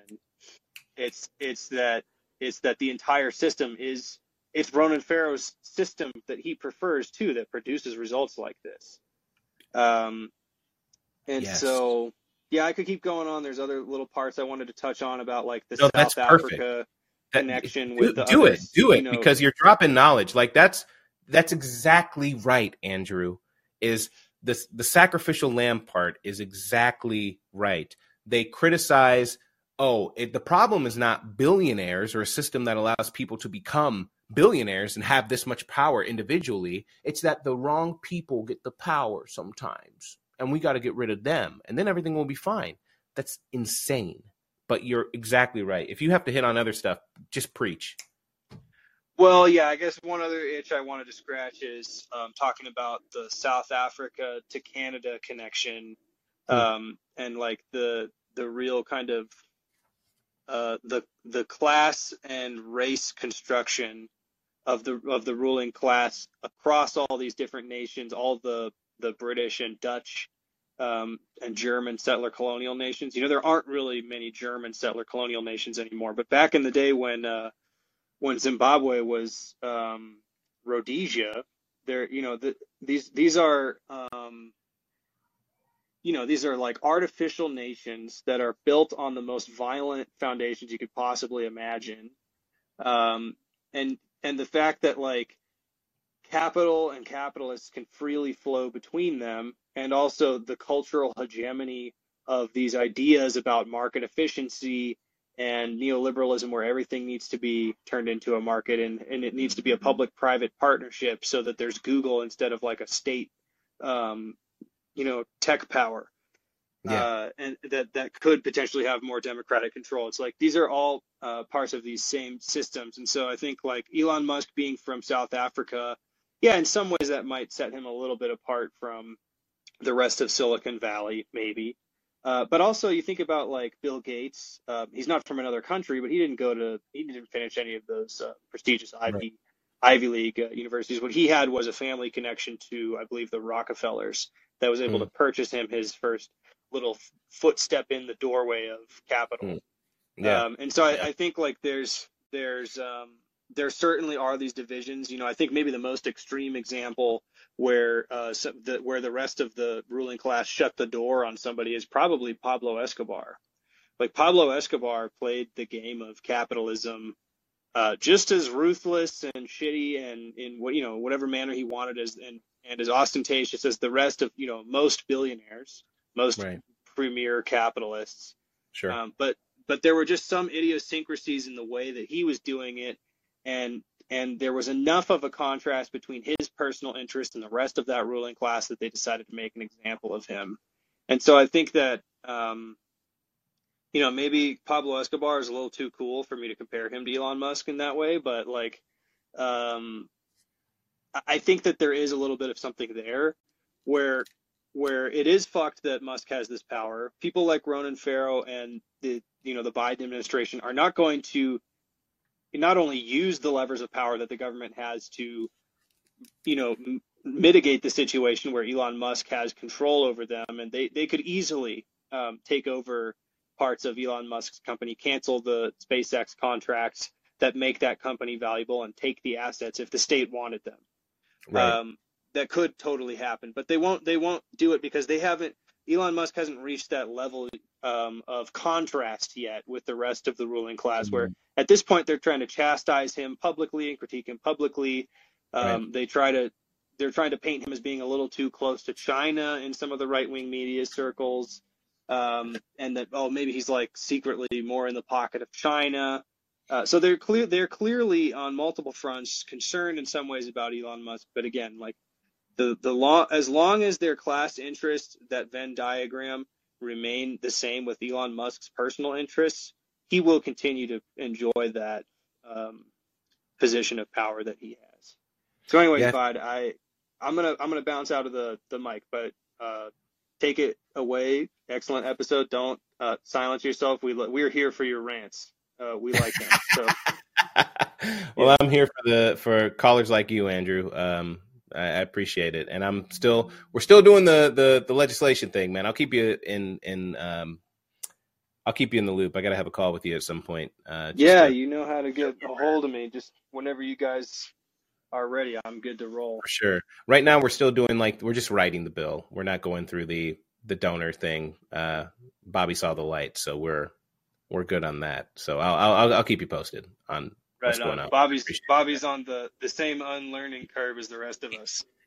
there's a lot of unlearning a lot of us have to do, myself very much included. So it's you know it's it's a, the willingness to to want to unlearn, which matters. So I appreciate you calling, Andrew. Always a pleasure. Yeah, of course, bud. Likewise. All right, take care, man. Next up on the Fred Hampton in the Suites, Lights hey, bud, how are you doing? I'm doing okay. How are you? Doing pretty good. I managed to uh, go to the store yesterday. It's, it's, hot here in San Francisco, so I picked up some Otter Pops, and I had time to put them in the fridge. Um, I've got all six flavors. I've got Little Orphan Orange. I've got Sir Isaac Lime. Got Poncho Punch. Got Louie-Bloo Raspberry. Strawberry Short Kook, and my favorite Alexander the Grape. So take as many as you want, man. It, it, it was an 80, 80 count box. How Orphan Orange is one of the names of it. of an otter pop. That's yeah. that's awesome. Oh my god, I'm looking at them right they're, now. Yeah, strawberry short. They're all really bad puns from the 30s. Alexander the Grape. Oh, that's oh, these are great. Sir Isaac Lime, I don't get though. What is that? Sir Isaac Lime? Um, it- yeah, it's kind of like a Newton type character. But what the fuck? Let's it's see, just the- Sir Isaac Yeah, the Lime. li- it's like they quit. The lime guy's holding um like a telescope. Yeah, yeah. I'm looking at the box right now. That's weird. Yeah, it's like a Galileo or something. You'd think, not a Newton. Yeah. How, how the hell? If you li- if you like the orange ones, take a take a bunch because those are the ones I don't eat, and they always pile up at the fridge. By the end of the summer, it's just like 300 orange otter pops. And my sisters don't like them either. So So there's 300 little orphan oranges. 300 little orphan oranges. At the end. I never get you. You, you get it. You go- I'm here all night, folks. Uh, you can book me for birthday parties, bar mitzvahs, whatever. Um, yeah, I don't understand how all of these have Louie-Bloo Raspberry, Strawberry Short Kook. They're all puns except for Sir Isaac Lime. It's like they just fucking gave up or whatever. Like or Little Orphan Orange. I don't orange. I don't know. I, I'll I'll I'll figure out why they named these things as they did later. But um, I'm sure you had uh, other things to talk about besides uh, pops. I don't know. I, I'll I'll I'll figure out why they named these things as they did later. But um, I'm sure you had uh, other things to talk about besides uh, pops, otter pops. yeah, I got a, a, a couple of things. First of all, like how rich do you have to be where there's zero chance that your lawyer bill will ever put you into bankruptcy? Because I think that's the first level of fuck you money, right? Yeah. Yeah. I think it really Like, depends. somebody I with mean, 50 lawyer bills really Could high. somebody with fifty million dollars like use lawfare to get out of pretty much anything because they can afford I the think rest I, th- I think so for the most part. Yeah. I mean that that would be about the limit. But then again, I mean, l- how much money adjusting for inflation did uh, O.J. Simpson have the first time around? Because that's probably a Um, good marker. I know I know he got dinged for 35 mil and he didn't Mm. have it anymore because he'd paid it all to the lawyers. Because he'd paid it all to the lawyers. Yeah. Um, That sounds about right. inflation calculator. Let's see. I could say pretty confidently if you have a hundred million dollars, and as long as most of the things that you do that can make you, I don't know, liable for something are through some kind of shell company or some kind of corporate entity that you can just declare bankruptcy or something for that company and the liability could be assigned for the company itself, then you're probably okay. You probably won't have to worry about shit anymore. So a hundred mil, I think safely you can do that. And then there's like the ultimate, which I think is probably closer to like 50, 50 billion, is that no fuck you money, where you can you can just buy whatever company is you know bothering you. Like there's you know Elon Musk could buy you know say like the fourth the fourth largest cable TV provider in the country just because I mean you bought you bought Twitter. The abil- I'm- It's it's kind of Yeah, like the and like Overpaid. perfect example. Uh, of, of like Yeah. no fuck you money is like no no no people are being mean to me on this platform and the easiest way to do is to take care of that is just to open my checkbook Yeah, exactly. Exactly. Yeah. That uh uh if you have 50 billion dollars, you are you're in great shape. Uh the rest of us are not. But you you're going to be fine regardless of what you do to us. Sometimes it feels like the, the game of capitalism uh, specifically like under like tech companies is a bunch of people invest money in a, in a stock and then from the very beginning mark zuckerberg slowly but surely lo- sells all the stock he has in his own company. Like but i mean to a certain extent i mean even then they're they're putting it in other commodities or other stocks. It's just kind of like if the stock market like crashed crashed like very few of these people worth more than 10 billion dollars would would still be a billionaire at this point safe to say Yeah, I think that's right. I think that's right. unless unless they have it in property and then property values you know that they would would be the exact same thing so like i think a good hit from brick really really do is you know i don't know we gotta go, we gotta go fight club we just gotta destroy the internet and capitalism and stop trying to reform it i think Yeah, I don't think capitalism can be reformed anymore. Uh, to be frank, I, I I think that's kind of a uh, you know they talk about um, base structures and superstructures, uh, and I'm I just learned this last week in my my reading group. But um, you know the superstructures are kind of like everything that has to that that that is an out, outgrowth of the actual capitalist system itself.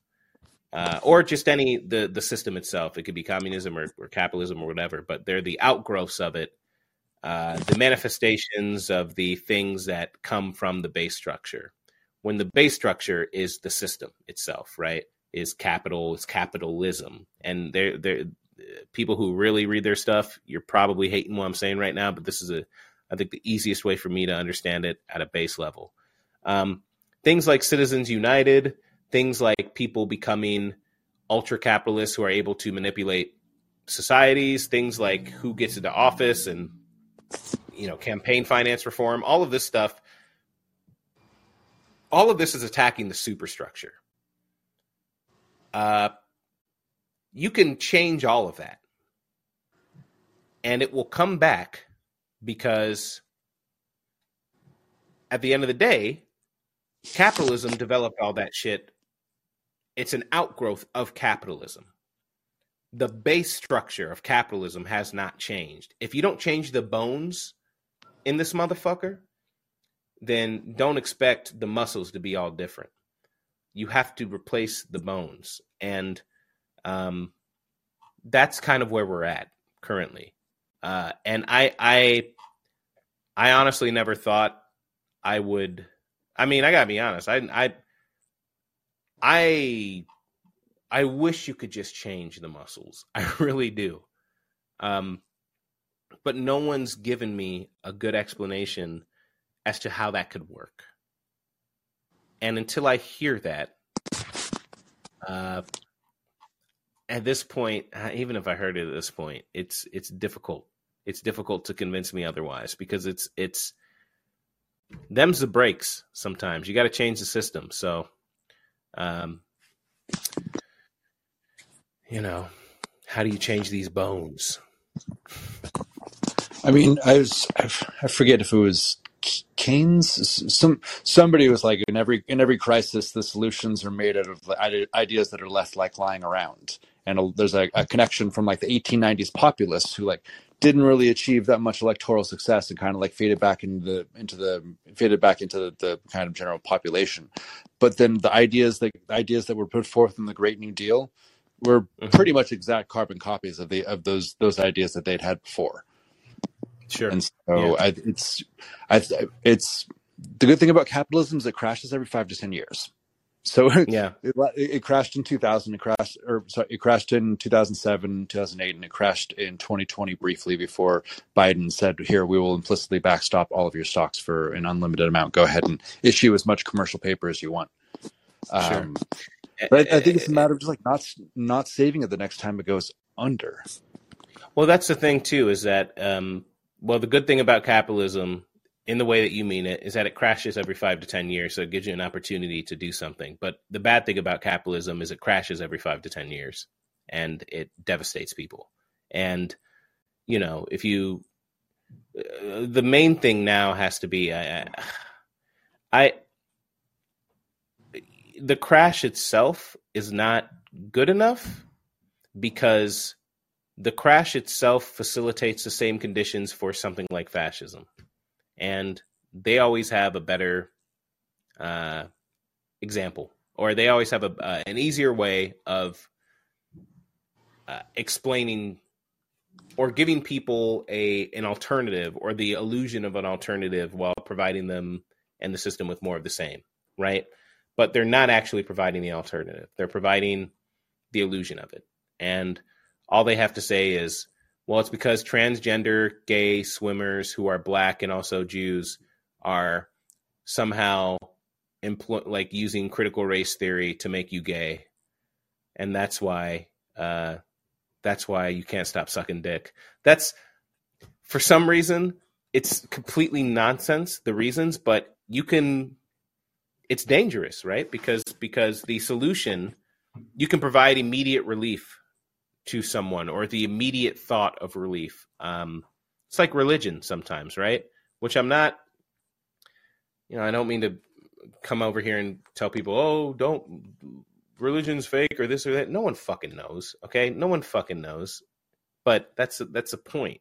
Is if I can convince you just to believe in some magic, the magic of the free market, you know, the magic of discipline in the markets or rationalism, or the magic of oh the Jews did it with their giant I don't know what's the latest what are the Jewish space lasers, Lasers, I've heard yeah.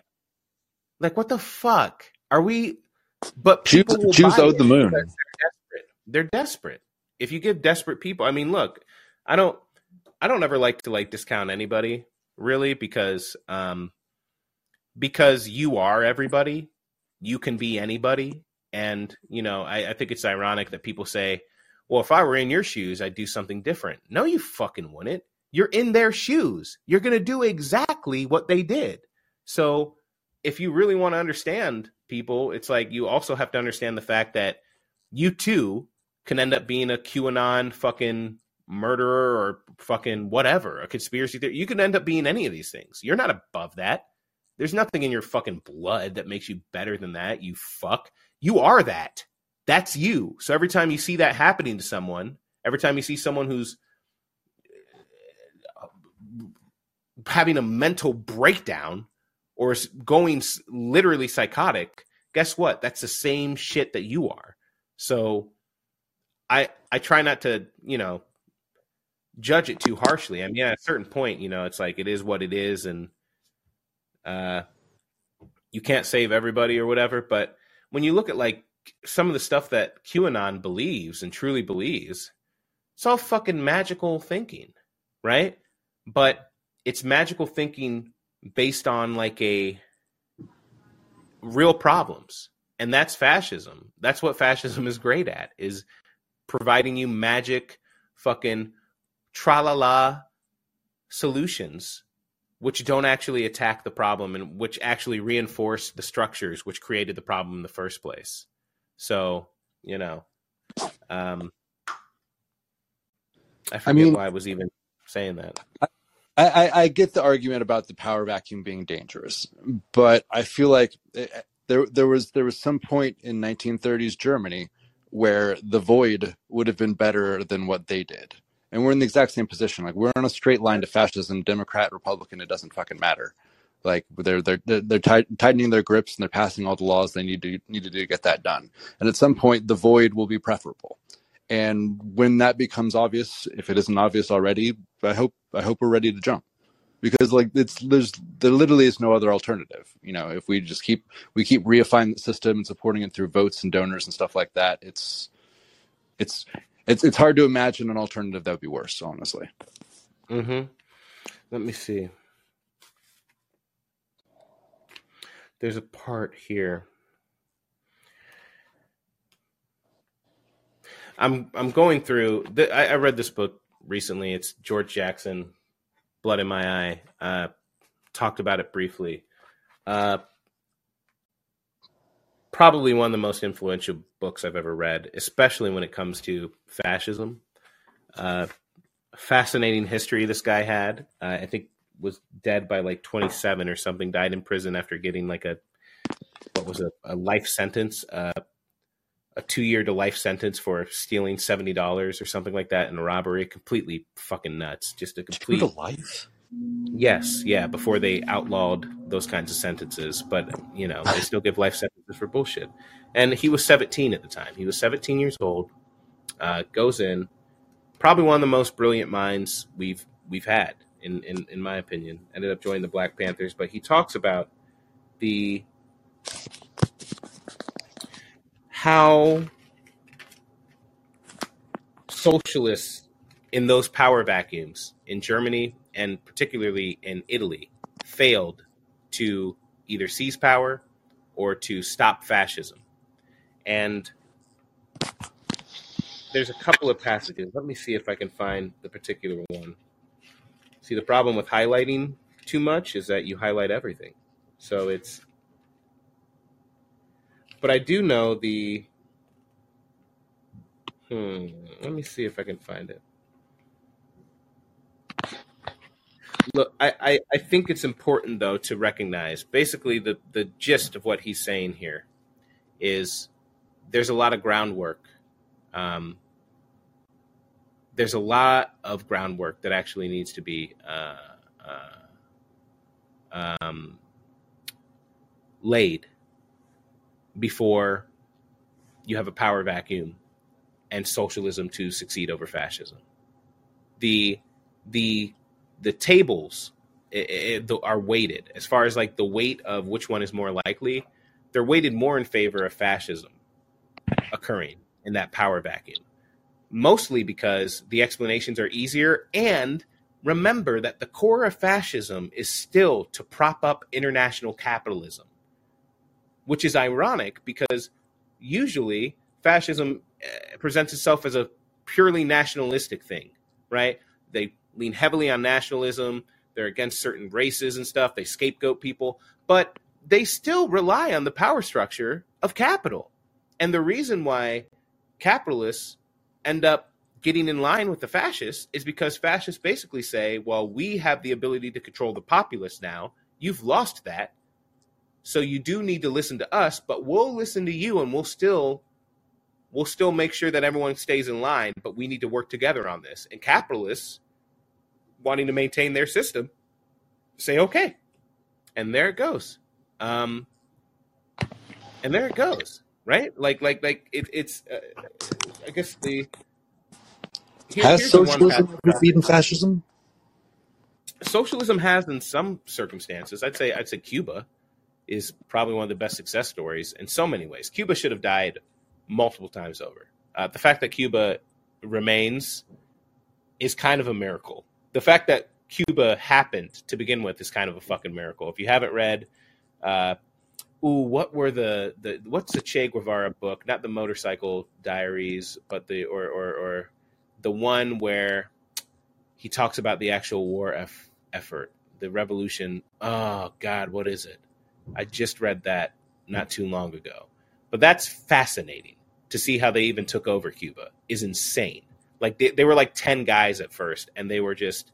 Um, it was insane Cuba Cuba was was was nuts. Maybe that's it. I, I think that's it. I think that's it. Dale Guerrilla Guerrilla Warfare. Maybe ah, uh, maybe it's not Guerrilla Warfare. It's another one. But he talks about how I just remember he's always talking about going through the jungles and he's eating he's drinking condensed milk and eating sausages and getting shot at and he um, he's there with Fidel uh, Fidel's brother's there. He meets um ooh the guy with the eyes, the piercing eyes, Tom something, who ends up getting killed. It's a fascinating book, but uh, that that revolution should have never succeeded, and somehow it did. Um, Wasn't it because of the support of Russia? No, not initially. It was because they just. It was because it was weaker. Like the the the structure of power in Cuba was actually weaker than it purported itself to be um, and they just learned. They just fucking learned, right? They they they got better at fighting than the other soldiers. They got uh, they survived. Sometimes they got lucky. The the people uh, ended up insulating them quite a bit because the people ended up kind of being on their side. Uh, so they just built up, and eventually that snowball just continued on. Uh, and there were so many crazy times of it. Uh, but I do want to just read this passage because this kind of talks about the why fascism. This so in a power vacuum specifically, this is why fascism has a huge example or a huge uh, uh, advantage over socialism.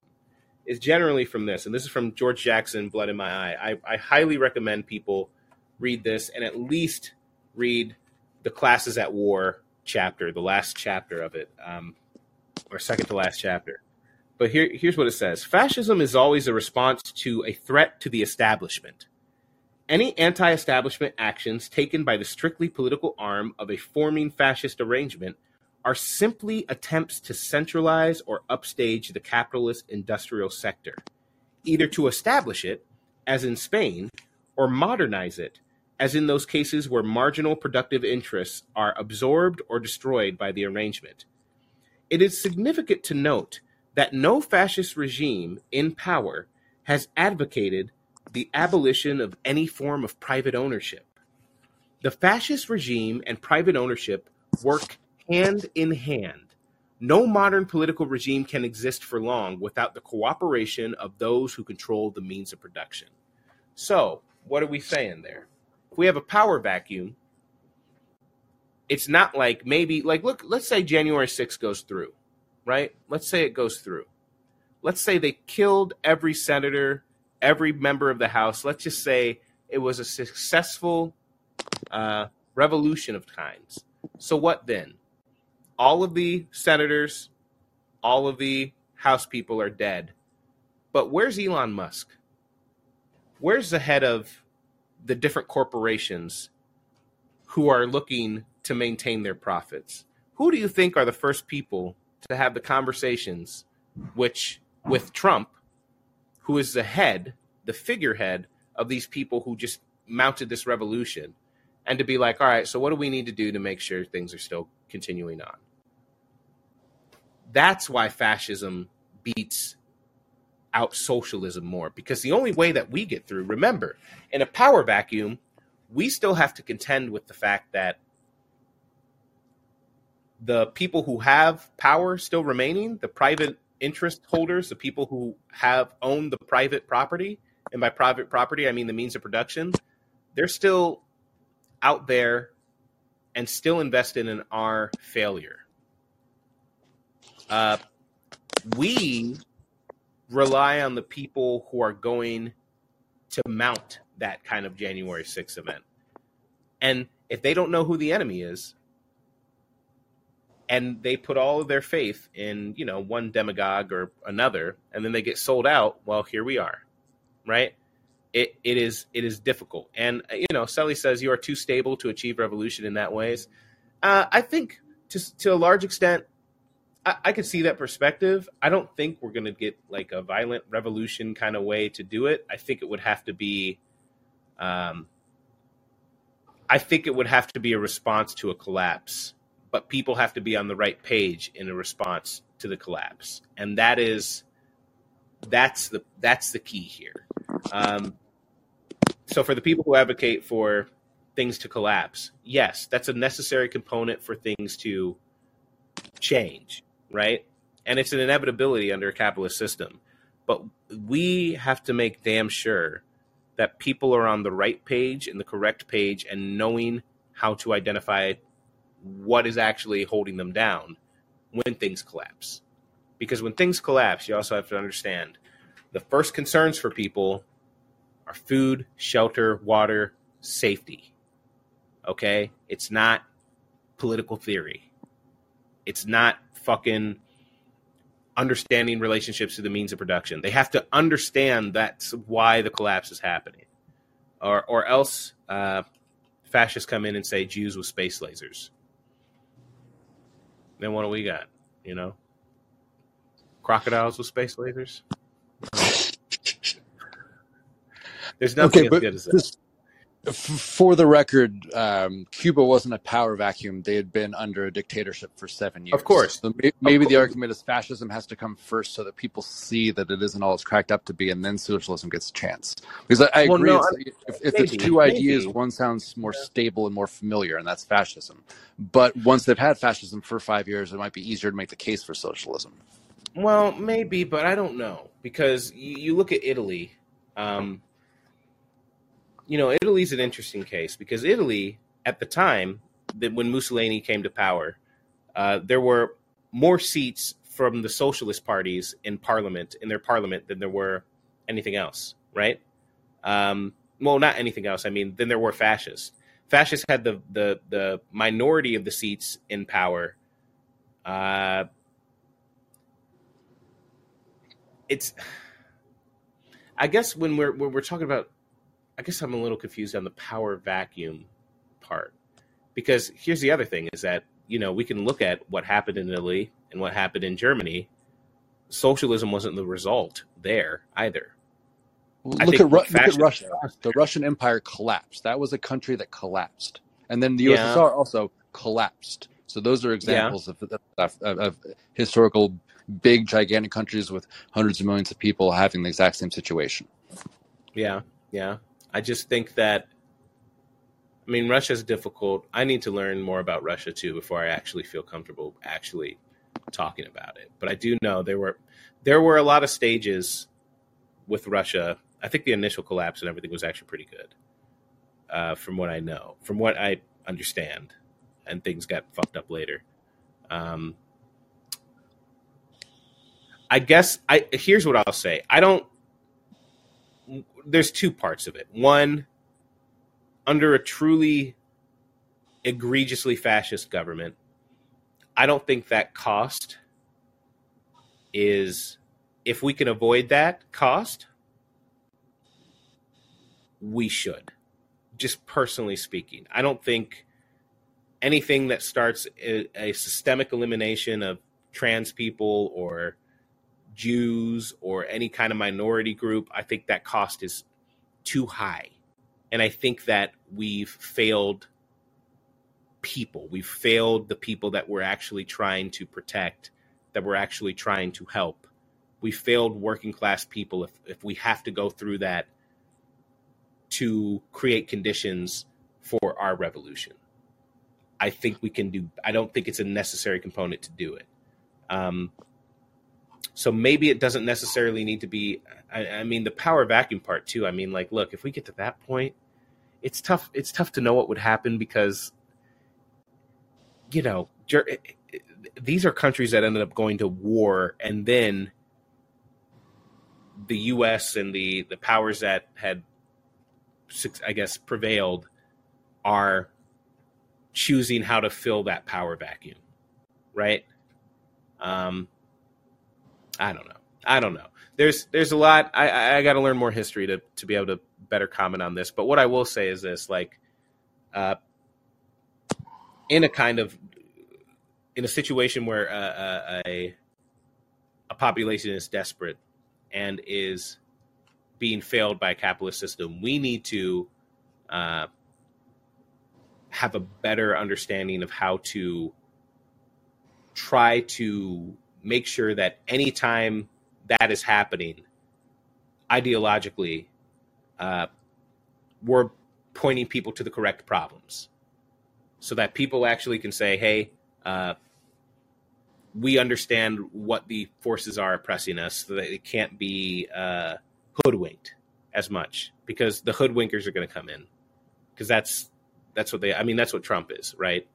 It's just a offering some bullshit solutions. Uh, Sully says, I'm failing to understand context. Sully, I'm failing to understand a lot of things in my life, um, context, context, among them. So I, I, do not doubt that. But uh, yeah, Lysol, I, I, I, appreciate you calling. You got any parting shots? Any, any last words? um, yeah, so there's a, a book called Everything Was Forever Until It Was No More. I forget who it's by, but it's a book about Russia in the late 70s and the 80s. And I found out about it through an Adam Curtis doc. I don't know if you watch Adam Curtis documentaries at all, but he does some of the best ones. He has one about Edward Bernays called The Century of the Self.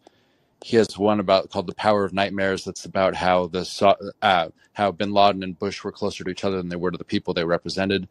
And there was also one called Hypernormalization, and it's based on a phrase that the the author of that that book coined, which is basically the idea that like you hypernormalization is a situation where it's like it's very clear that the official official narrative being parroted by the Soviet the Soviet press is not actually jiving with the empty shelves and empty shelves of the grocery store near the person's life but there is um, and, and when there is that much of a distance between what the truth is and what the official yeah. truth is that leaves uh, that leaves a space for people to start manipulating reality and that's exactly how Donald Trump got where he got he.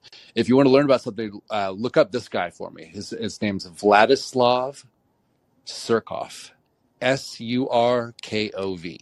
Um, I'll I'll post a link to a, a, great a great piece about him. But he's the um, I, I feel like you really gotta you gotta understand Surkov to understand what's happening in Russia right now and how much of it is how much of it is theater. He's a guy with a theater background who became the person they called Putin's gray cardinal and kind of like like evoking you know um Rasput- Rasputin type like uh type imagery. Yeah. But yeah.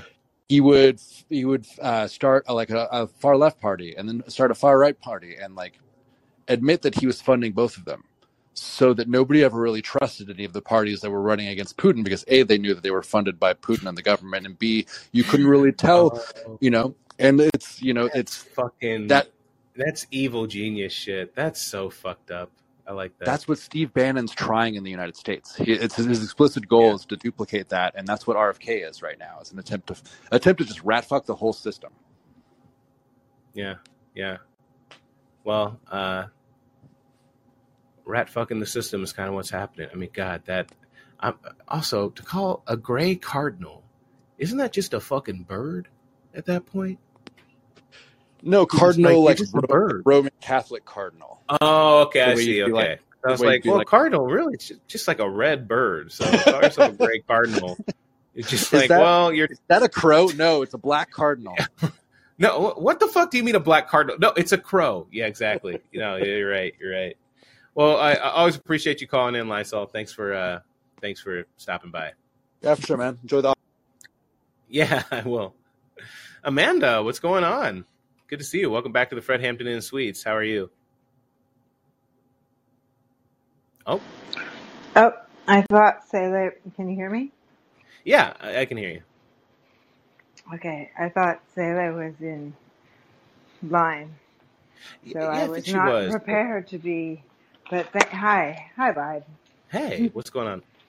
You you rain you like wandered all over the place. I want to bring it back to the subject at hand, which is the Yeah. fucktard called Yeah, Elon Musk. hell yeah.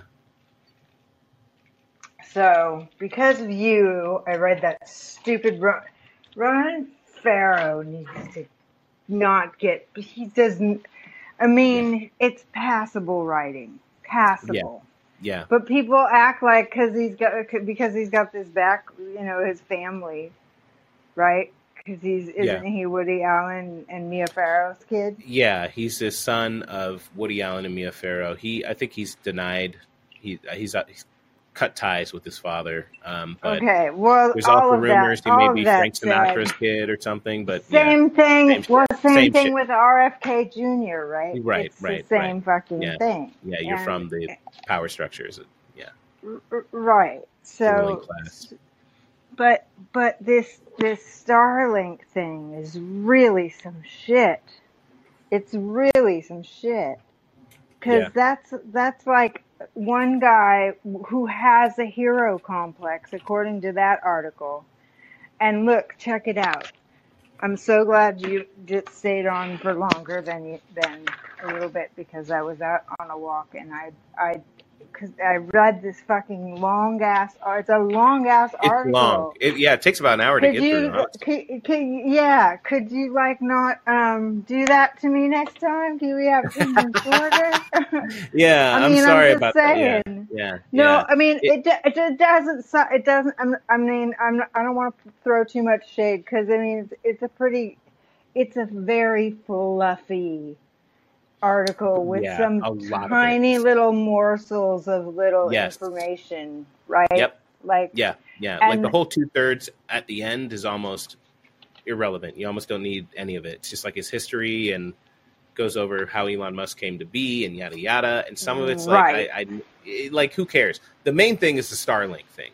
That's that's the real meat to me. Is Right. that the, the details between the U.S. military and having to call Elon Musk to say, "Daddy, can we please have some more internet in Ukraine?" That's bonkers, right? So I, I wish there would have been more on that, but So I I also dove into Cory Doctorow's um, Twitter because he has a history with uh, um, Musk, uh huh, and um, so so one of the quotes is Musk's whole notional deal is some set some good rules up and apply them fairly there were there are some hard problems that there are some hard problems in that seemingly simple proposition, but I would let powerful people break the rules with impunity is totally, utterly antithetical to that proposition. Yeah. And Absolutely. And then he says, and of, of course, and this is Cory Doctorow, in case you, um, I I tried to look for your Twitter, but I so I could tweet this to you for today's show. But I'm just good. Do you mind if I read it? No, please do. Okay. So, uh, it, for folks who don't know who Cory Doctorow is, he's a thinker and a writer, and he, he's like part of the Electronic Frontier Foundation, and and he's about genuinely free speech, and he has very interesting takes on things. If you don't, if you haven't taken a look at him, he's kind of got an interesting take. He thinks you could fix social media by eliminating the algorithms. But back to the Musk thing. Huh. Of course, Musk's ideas of the simplicity of setting up good rules and applying them fairly is also stupid, not because these aren't noble goals, but because attaining them at scale creates intractable, well documented, well understood problems. I remember reading a book in elementary school, maybe Mr. Popper's Penguins, hmm. in which a, a person calls up the TV meteorologist demanding to know what the weather will be like in 10 years. The meteorologist says that's impossible to determine. This person is indignant. Meteorologists can predict tomorrow's weather. Just do whatever you do to get tomorrow's weather again, and you'll get the next day's weather. Do it 10 times, and then you have the weather in 10 days. Do it 3,650 times, and you will have it, the weather in 10 years. Musk and other good rules, fairly applied people think that all you need to do is take the rules you use to keep the conversation going at a dinner party and do them over and over again, and you can have good million dollar, million people conversations. Mm. Mm. And and That's then I yeah. wanted to see what what Richard's Richard Wolff's critique was on Musk. So Yeah. and I found this on um, Brave New Europe, and it's it the there's just the one paragraph really about Musk. Do you want to hear it? Let's hear it. Yeah. So this is Doctor. This is this is um. I'm just gonna read the beginning. It's it's at braveneweurope.com. Um, wherever and whenever obscenely rich people existed, they've always protected their wealth and privileges that come with it from the majority of non-wealthy people working for them and around them. Emperors, kings, czars, as well as masters of huge slave plantations, lords of big feudal manors, and major shareholders, and top executives of capitalist megacorporations did so partly by the use of brute force or through exercise of power and bribery. Mm. All of them also used ideological persuasion, but none more so than capitalists today. And while the weapon of criticism can never replace the criticism of weapons, according to Karl Marx, a critique of capitalism's obscene wealth today and its ideological justifications is arguably much needed. One attempted justification argues, it's just in a, one more paragraph, one attempt one attempted justification argues that obscene wealth is society's reward for those people making crucial contributions to social welfare and progress. Billionaire Elon Musk, for example, contributed the electric car, some would argue. yeah. Billionaire Jeff Bezos offered the speedy ordering and delivery of goods. Oh But wow, he ordered it. This fucking guy. Yeah, keep going. I'm just. but It's such shit. Keep going. but But Musk's electric car was a late step in the long evolution of electricity, batteries, and automobiles. This Right. is this is he's Richard Wolff is describing the justification. He is not making the justification. Exactly. I want to make sure that's clear. Yeah, this it's is clear. this is okay. So constitute uh, uh, just a little two more sentences. Of course, they're Richard Wolff sentences, um, which are very long. Uh, So, but Musk's electric car was a late stu- step in the long evolution of electricity, batteries, and automobiles. Constituting that evolution were many contributions by m- many people along the way. Musk's contribution was impossible without and thus dependent on all those prior contributions. Rewarding contributions and contributors justly would entail rewarding them all, not exclusively Musk. The la- doing the latter is manifestly unjust and unjustifiable. And then he gives this this um, this kind of example of of you've got a, a river that's flooding, and you, so you get a bunch of people down at the sand bagging the sandbags, and then you have a Mm. chain of people bringing the bringing the sand to where the river is going to break because you that's what you do efficiently.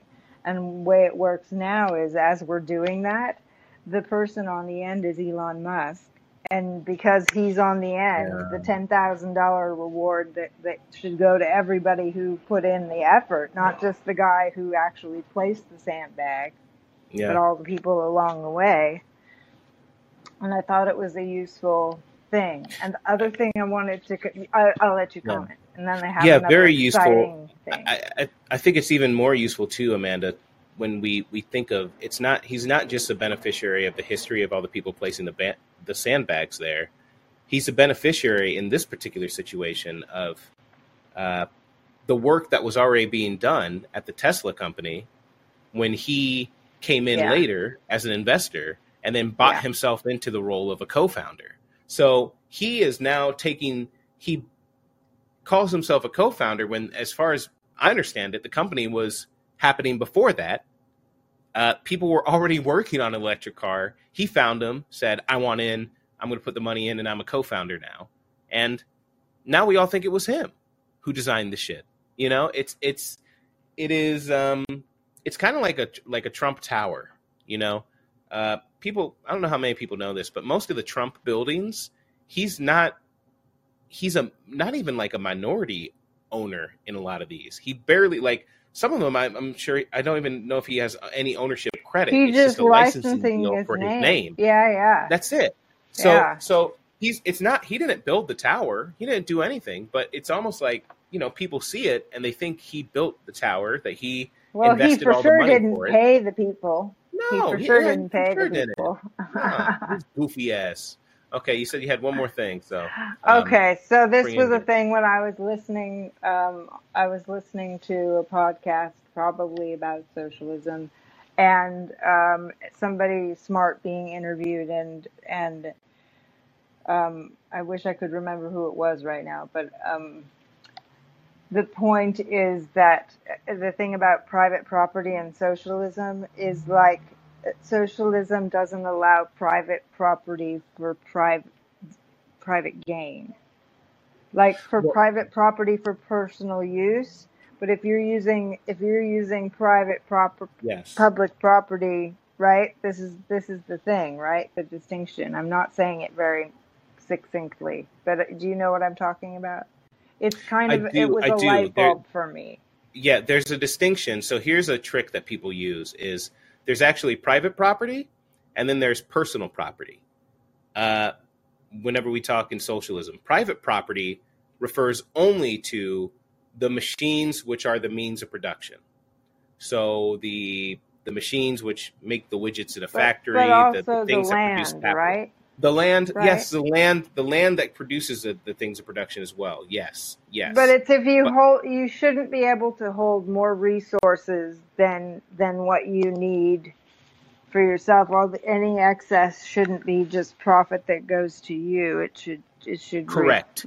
Correct. Yeah. So that would that the- would But it doesn't mean you can't own a house. Well, that's the thing. Yes, that's personal, property. and it's and I'm not making money yeah. off of it. Correct. You you are. It's for your own living conditions and your own. Um, like people think that uh, you don't get to have privacy in socialism because everyone can just walk into your house and you know fuck your wife or whatever, um, Oh my or god! your husband or anything like that. Thank God there's fascism because that sounds I know. awful.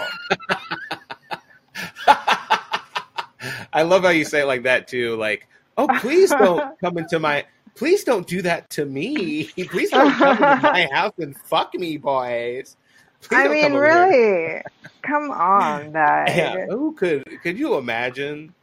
No, I don't, and I don't want to, because you know, socialist coming into my house and just fucking me. by I would hate it. have you heard have you heard about this this reality show this fucked up my world too this Yeah. reality show out there that's milfs and it's it's they get all these women these older Uh-huh. women and the all of the men are the sons of the women so so they date each other's sons and that's the reality show What? It's it real? like a is, yeah it's i think it's called maybe milf island or something crazy like that Manor?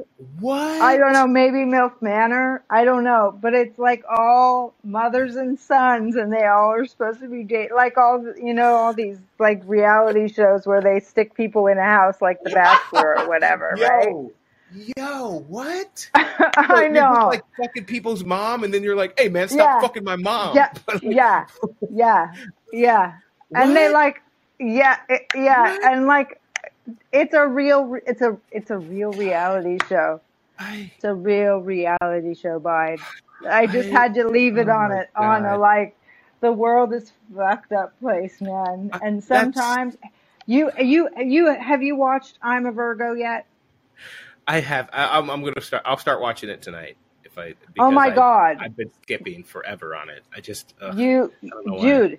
Dude I the the last episode you is totally totally if you want if you because the episode three and four kind of a bummer Oh, okay. episodes they're real Okay. bummer episodes because because you know st- uh, no no spoilers but they're bummer episodes yeah, if you yeah, you sure. can skip you can skip to five without missing too much plot that would be confusing so like i Okay. found I, I i've been watching it i've watched it now four times but when i watched it by Really? myself those e- episodes those those like three and four episodes were like really rough and i kind of didn't want to watch them a second time Yeah.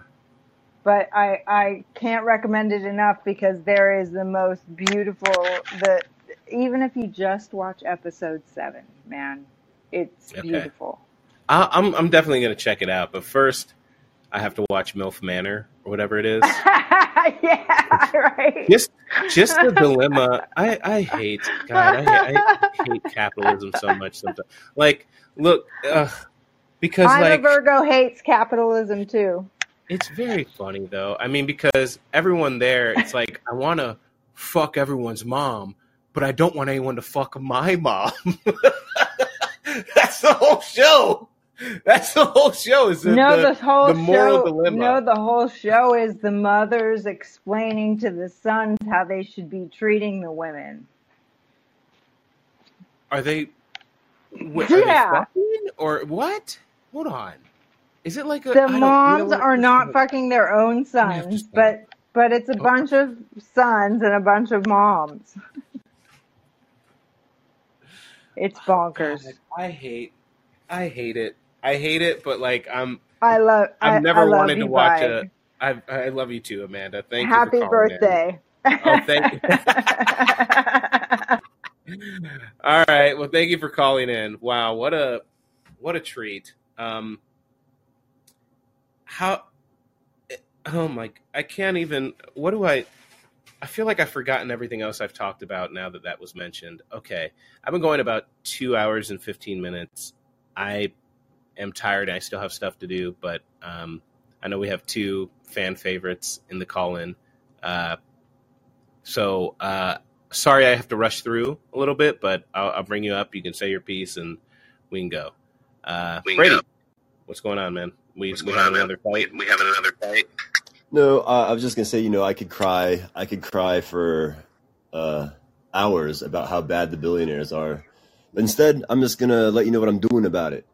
And uh, Sabby had a good episode on uh, with Dr. West tonight, and he's to be coming to call in, and I'm to make a pitch to that man to be his vice president because I don't know anybody better than me. They're, they're recommending people like RFK, Nina, and like you can take the very best things about RFK and Nina Turner, combine them together, and I can smoke both of them. So you know that's just what I'm doing.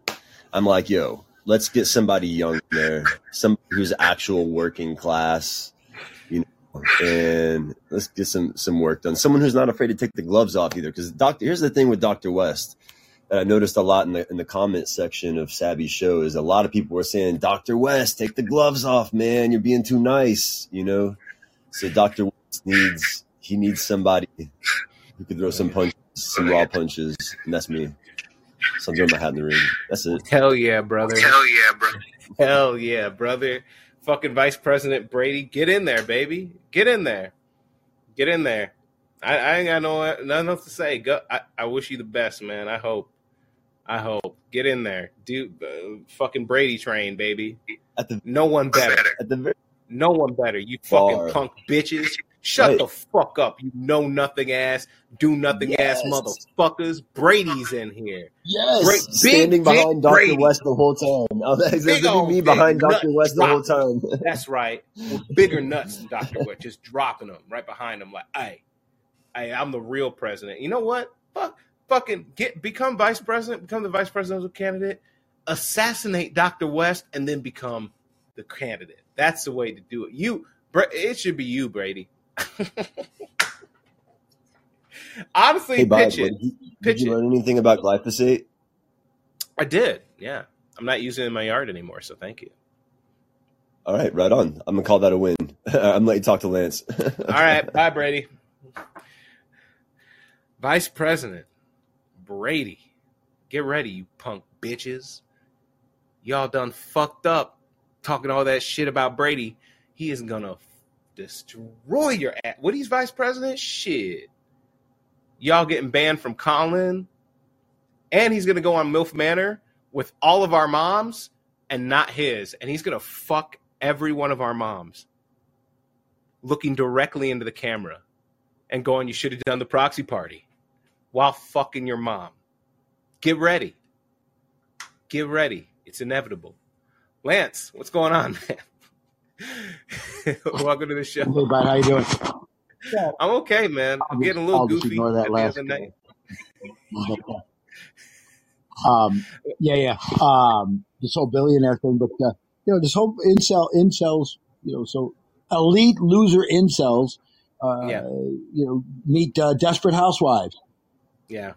right? The idea that if when I was 18 or whatever, that I'd be going around fucking my parents' friends, my wives, that is so creepy. It's like ghoulish creepy, right? But that's what does, you know, it reminds me of if you looked at, uh, like in Venice where they have these paintings and they're not hiding it. It's like all this decadent and wildness. And it's like the inbreeding.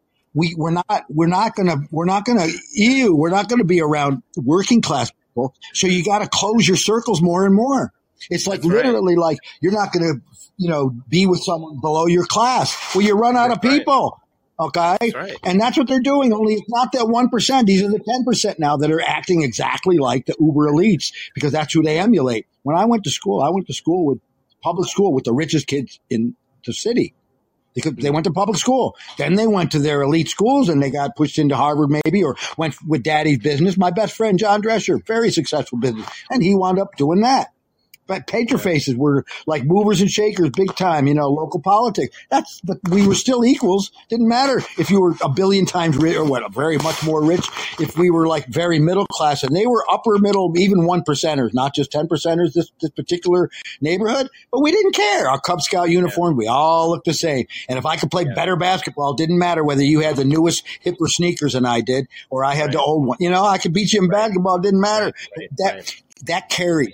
That carries. I'm taught. So these people, when they went to run their parents' companies, there was like a shade of empathy where it isn't just writing a check philanthropically. They're like, I grew up with middle class people, so they would have a, an understanding of it. Now you got people whose grandparents, you know, came from suburbia. They came from suburbia. They, they don't have empathy in them. They can't be taught it. It's not in them. And so it's just bizarre. Uh, so that's real end stage do you think society stuff. be- But I have another Yeah. about the billion. Yeah. Do you think it can be? Do you think that can be reversed? The the empathy part because I do think you you're hitting on a real point. You know, Only in the next generation. this- yeah, yeah, Well, yeah, yeah, I think so. it's the same way with kids that are graduating high school and they've had a completely ridiculously horrible education. No, they're they're gone unless they get some real severe tutoring. I don't care if they're rural, rich, poor, whatever. Well, not rich. They probably won't. You know what I mean? So no, they're gone. She's got to hope that the next generation figures it out and undoes it. Because Yeah. no, there's no hope for this current group of elites. And the thing is, yeah, you're you're going to have to. This is the thing, man. Make this brief. Back in the day, the Berkeley free speech movement because they just wanted to go and say, yeah, we don't like the administration or whatever the hell. And they had to fight. They had to fight to the Supreme Court to be able to go on their own campus, middle class kid. By the way, school was free or dirt cheap. Reagan's uh, elect, uh, education advisor said, we can't have this. He literally said, we can't have the pros being educated and being civic minded because then they're going to know how to you know, deal with us. We Yep. need to keep them expensive. We need to keep them elite. And boy, that's been a long project. This isn't by accident. It didn't just happen, you know. Uh, uh, so you have financialization of, of, of, of education. You know, so the idea that what, if you go to Syracuse University, University Place, University Ave, the big T, right, the big staircase to the, you know, to the quad, the bit, you know, part of the quad, and then you go beyond the, the quad, and then the other buildings ring in.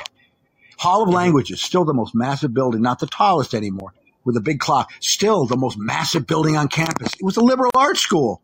That's what they said we're going to focus on. They had the engineering school, they had the art schools, they had the, you know, law school, they had, you know, all the Right. other schools, Right. but the big prominent school was the liberal arts school because it wasn't right, left, top down so much, although of course it was. You had to be elite to go there, but they made sure if you're rich, you're going to learn, maybe you're not learning Marxism, you're not learning communism. No, but you're going to learn about like how the patrician class needs to do the right thing for the lower, you know, that's what it was in the robber baron era. They knew they had all the power. They didn't have the excuse of, well, there's a welfare state and there's this and there's that. It's like, no, we have to take care of the poor slobs down there. Now it's like, we don't have to do nothing. We can think about a million years from now, put our DNA in orbit, go to Mars and all this shit. Okay. According to people like, you know, Richard Wolff and Nader and, uh, Chris Hedges, who's brilliant, all of them say the same thing because they go in a lot more granular, de- granular detail. I can talk intelligently about this stuff, but I don't have the sheer intellectual, to use Brady's term, knowledge that they do of just, you know, encyclopedic knowledge, everything from quoting the Bible to going back to any, you know, the Pleistocene age. Okay. What they'll tell you is this compared to the robber baron era, because we haven't had billionaires forever. We only started minting them right around after World War II, when you know when we when the uh, Industrial Revolution caught up to us. We had okay, we stopped minting them for a while, but this set. They're like the they're like the least competent. They're like the most ignorant. They're like the least creative. They're just like the most inept and the most psychopathologic. You know, they're the worst. That compared to apples to apples, the robber barons weren't exactly nice guy, Rockefellers and all these guys, but they had other values besides just money. They really did Yeah. some of them, you know. And I, and I, I so it's like I think that's a good they're the worst of the worst. Here, I'll, I'll stop with this. That my theory is there's no such. All billionaires are evil. That's just it. All billionaires are sociopathic, greedy monsters. I won't say evil. That's for God to decide, right? They're all Right. sociopathological, willing to crush anybody, including their own family, their friends, their acquaintances, anybody in their path to get there. There's no such thing as a billionaire that's a good guy. Anyway, No, I, I agree with that. I think, and and I even without getting into the motivations of their um their what it is that drives them, evil, whatever. I think the the having the billions of dollars and having the ability to do, not having the ability to have the kind of checks uh, on what you do is a problem. I think most people, there are few people who would be able to handle that uh, with complete justice. And I think, you know, when you see someone like Elon Musk, even if he's not like, you know, eating children or whatever, which it doesn't even need to be that deep. It just needs to be the fact that, well, now he just feels like he can regulate what speech you get to see and what speech you don't get to see. That's it. And the problem is, no one person should really have that power to decide that unilaterally for a bunch of other people.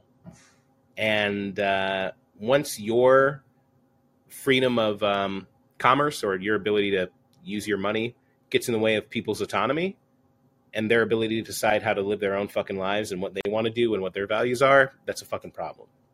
And that's what you see. So uh, and they'll protect it. You know, Yeah. you have billions of dollars like that too, yeah, they'll go against their families and other stuff like that. But uh, any final thoughts? Because I'm, I'm Yeah, one last quick up, point. I Go back to Adam. Smith, and this is why. This, yeah, just one quick point. That's why I love Richard Wolff because, like he explains, he says, you know, there's like at least like half of Adam Smith's Wealth of Nations, written in 1776, the same year as the Declaration of Independence. So those guys knew they, they had read everything. Those guys were smart. They- you know, it was obviously the elite, educated, whatever. They knew about. They knew what he. he they didn't. They didn't skip that uh, chapter. You know that book. So they all knew about uh, and t- took the lessons of of um, of you know of, of- of Adam Smith's Wealth of Nations. And what Richard Wolff explains is, if you read half of that book about his critique of the problems that can arise, you'd think it was Marx. He's like word for. It's like the same idea. He said, "Here's what," and here's what Adam Smith said if you get a lot of money, it's impossible. It's just you, this is what my point about billionaires just have to billionaire is because you you won't know even people that came up with you that were true believers in your cause and your product or whatever you will never know eventually whether it's friends or family. Are they saying it because they're on your dime or do they truly believe it? You will never know. And therefore you can never trust people. You become more and more isolated. It's a bizarre bubble you get into just like a president gets into. When you've got all these well-meaning advisors the military guy the peace-loving guy well they should do that you know? I can't imagine what it would be like to hear really forceful really smart people coming at me as a president i i, I like to think i'd know what to do but as far as billionaires, they don't. They can never know. And so, and so what he said, and the other thing, well, so Adam Smith said, it's, you gotta control billionaires. One last point, you know, uh, is that where do we get this corporations are people? That's just kooky talk because corporations were the thing that was going to replace feudalism. They said, we don't want feudalism. We're going to have to get rid of slavery. The handwriting was on the wall. It took a lot longer than they said it would. 1808, yeah, not so much. We had a civil war a half a century later than what they said they were going to do. But they knew that that was, it was the whole idea. Let's create this thing so we don't have to have slaves anymore eventually. I mean, that was on the record. That wasn't like we want eternal slavery as part of our system. But what they created were Right. corporations so that you could do a lot of things and get a, you could accumulate money, only report some stuff, but not all stuff. And you could make a lot of money with the capital. It's a, it's a privilege. It's not some like organic thing that we said, Hey, let's put a legal thing on this thing called corporate. They're chartered. And when corporate, and this is what societies used to do when people weren't so stupid as American people are now. We're just dumb. They don't let this happen in Europe. The capitalists who have everything, you got to fight them and then you got to fight them again and you got to fight them again. So in other words, you know, it, it's not like, you know, um, you know, just lost my train of thought at the very end, but yeah. So, you know, you, you can't, you know, you have to control, or you have to, it's the corporation is chartered. Oh, here's what I was going to say. One more sentence. So when people decided, Yeah, whether okay. it's society or, and, or, you know, the elite, the aristocrats, I mean, the founders didn't like each other uh, having power. So they thought, well, look, one of us or one of our future us could go against the rest of us elite. So it wasn't just the, the rabble versus the rich. They didn't want anybody to have all the power. And so uh, it's a charter. And when society decides that the corporation isn't doing what we want, hello, they take them over. They fire the bosses. They, they take them over. Nat, they nationalize them temporarily or they super regulate them. And oh, one last, like Richard Wolff said about the telegraph, railroads, they were all private invested. There wasn't any public money for, you know, bailouts or for investment. No, there wasn't. They, it was private capital that did it. And when, when the telegraph got too important for society, they said, sorry, we're going to take it over and we're going to uber national or, um, we're going to uber regulate it and you'll make money, but you're going to, sh-. they made AT&T share their wires. They owned all the wire. Too bad. It's society's going to be better off if you have to be forced to share those wires and you're only going to charge a nominal fee. It isn't going to make you a big profit.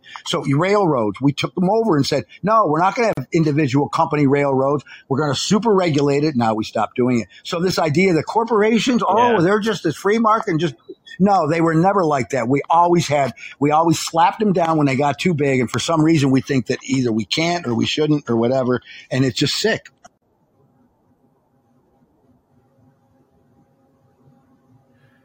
Yeah, a lot. And thank you, Um, Bob. Yeah, for sure. Sally For sure. have, Anytime, Sally have much Um, wisdom. Yeah, Sally I, will have uh, much wisdom to impart. Yeah, yeah. I mean, there's a lot I could respond to there, and there's a lot. I mean, most of it speaks for itself. Um, and I have to go eat dinner, so I will. Uh, I appreciate you calling in, and uh, I don't know. Next time, at some point, we need to have a. a what? Yeah, I'm gonna I'm gonna bring Sally up for a bit too. Uh, hey, Sally, what's going on? Hi. I went to eat and I came back. it's still here. Okay, yeah, I'm I'm trying to go eat right now. So, Yeah, so uh, yeah, I'll be very, very short, just okay, because I have a, a lot to say. So we'll have that conversation in, in another time. But I'll just say, you know, what I, here's the thing. When when you talk about Adam Smith, right? Like there is a different point of view we have about Adam Smith, which is Adam Smith was trying to uh, talk to all these people that were freaking out because feudalism was something that they rejected, but at the same time, that that was the thing that assured them that they were going to eat the next day, right? With its so all of a sudden, all this freedom, if you want, uh, was freaking people out because they didn't know if they were going to eat the next day. So yeah, that's that's basically the, the basis, right? And the system started, and at, very shortly after that, uh, the British realized they didn't have enough space in their rock in the middle of the ocean to sustain their population in a way that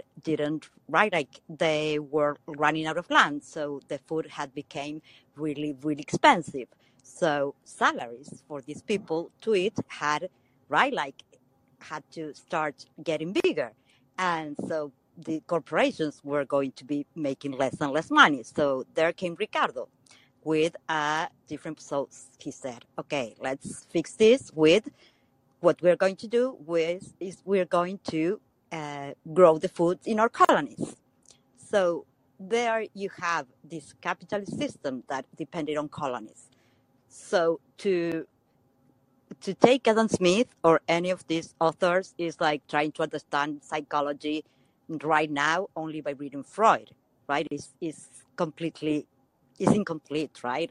So that's just one point about Adam Smith that are trying to understand capitalism in their points of view with their colonies and stuff that were happening right then is, is an anachronism. So the other thing that I wanted to tell you, you mentioned uh, very short that you mentioned January 6th and I mentioned you are too stable, right? Here's the thing. We had January 6th, but we had it by the people, not by a bunch of crazy group.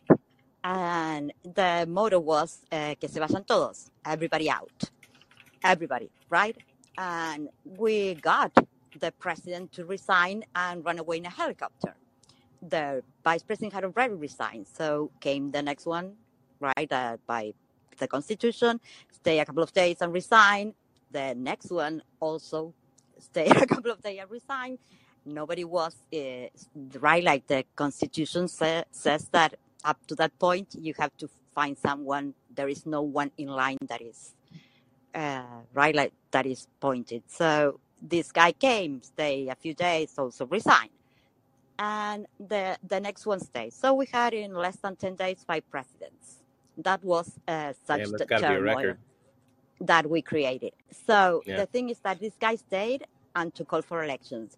He at one point a year and a half before he called for elections, he killed right. His government killed two guys in a protest, and he had to call for elections that next day, basically, right? Like otherwise he would have to resign as well.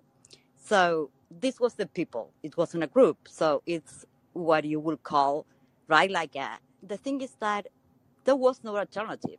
So they didn't all leave. Just the heads of it live, right? So you, when to make the point, right? When the you have a much more stable country as we have, so if you kill them all in the top, right? All the politicians, that doesn't mean that the power or the ones in power are going to change because it's much more right. deeper and goes beyond Yeah, that. That that was yeah, my point and saying it's too stable to have a revolution like that, even if you take away Yeah. the politicians.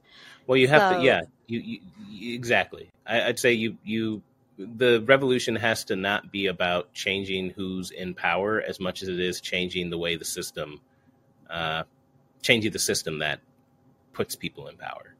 Uh, and I don't mean changing democracy. I mean Um, changing capitalism. You you have to have. I mean, it's it's tough. It's tough, but I don't see I don't see a way past that right now. Maybe I should get some people on who can talk to me. Maybe I should get a couple like real hard, like anti-leftists or something on a little bit more on this. Um, but there's plenty of that going on in the world. I don't know. I mean, but isn't that but it's just the day to day same life?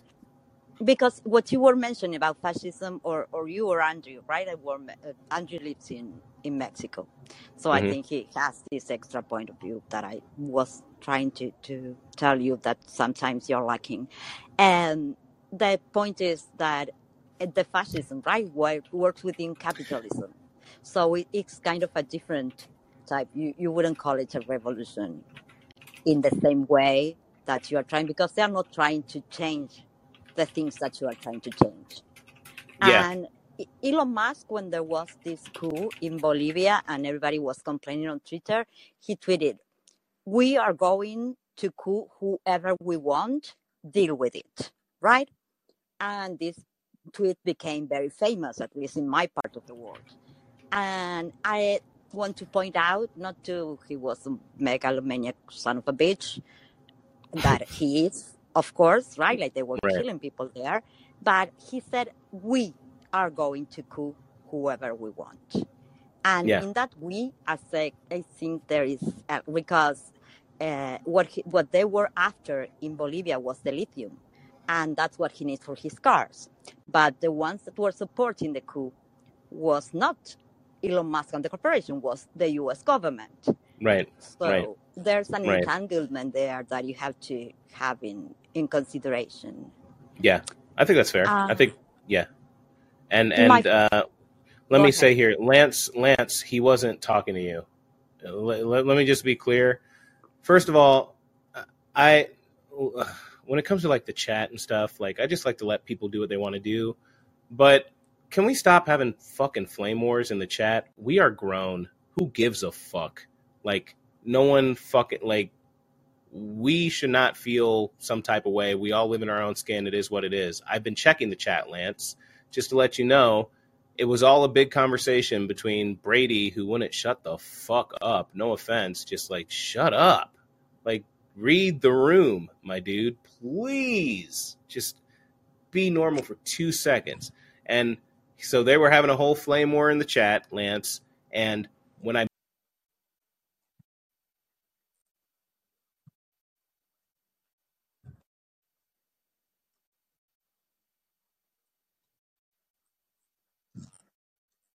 you're a grown man. He didn't refer. When did he refer to you specifically? I, who cares? You know what? I shouldn't have addressed it, guys. Can can we? Can you mm-hmm. just? If someone says something about you, let me just. I gotta do a quick like lesson in just life, real quick, for some reason. Look, if someone says something about you, it's move on. It's their opinion. If they got something to say, maybe it's mean, maybe it's not. You can always just say, "Hey, that wasn't nice. I didn't appreciate that." And if they're still an asshole, then guess what? They're an asshole. The fuck are we gonna do in a chat by being like, well, no, you're like, why do why does someone putting you down necessitate you having a need to now put them down to try to make them feel small? Making other people feel small does not make you bigger. It just makes you a dick. Okay? Let's just be clear about that real quick. And look, when we talk about revolution and solidarity and all these things, part of that is having to get over certain parts of people being mean, shit happening, working with people you don't want to work with, whatever. Like, you got to have thicker skin than all this, you know? Like, you can return fire. I'm just telling you, it's not effective. And it looks, to me, it just always looks like, it always looks like a waste of time and just like a waste of what could be a better conversation. So that's that. Sorry, I'm getting a little tired.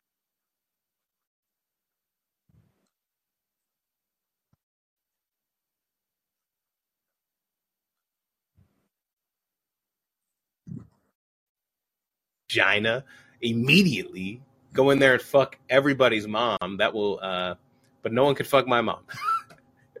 Those are the rules. I'm sorry, Sally. You're talking about something way more serious, but I just No, no, it's it's okay if you have to go. You have to go. It doesn't matter. yeah Um, yeah I, I I I I would love to speak more next time. You know, I should be back next week. We'll see what happens, but just feel like you know I'm still like when you know I still feel bad now for banning Brady temporarily, but it's like, dude, will you just what?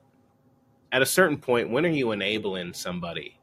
You know, like when are you enabling people to just fucking bring down shit for everyone else or to be an asshole? It's like, no, just stop. Guys, just be nice. Just be cool to each other, man. We only got so much time on this earth and then we're all fucking dead. Every minute we spend fucking going out of our way to just be like, I, we, we're spending hours of time, of life, of precious life, trying to get someone to feel bad about a comment they made. Like, what does that get us? I just don't understand it. Like, in the grand scheme of things, you know, like, fuck it. People can think what they want about me. Like, I feel great, generally.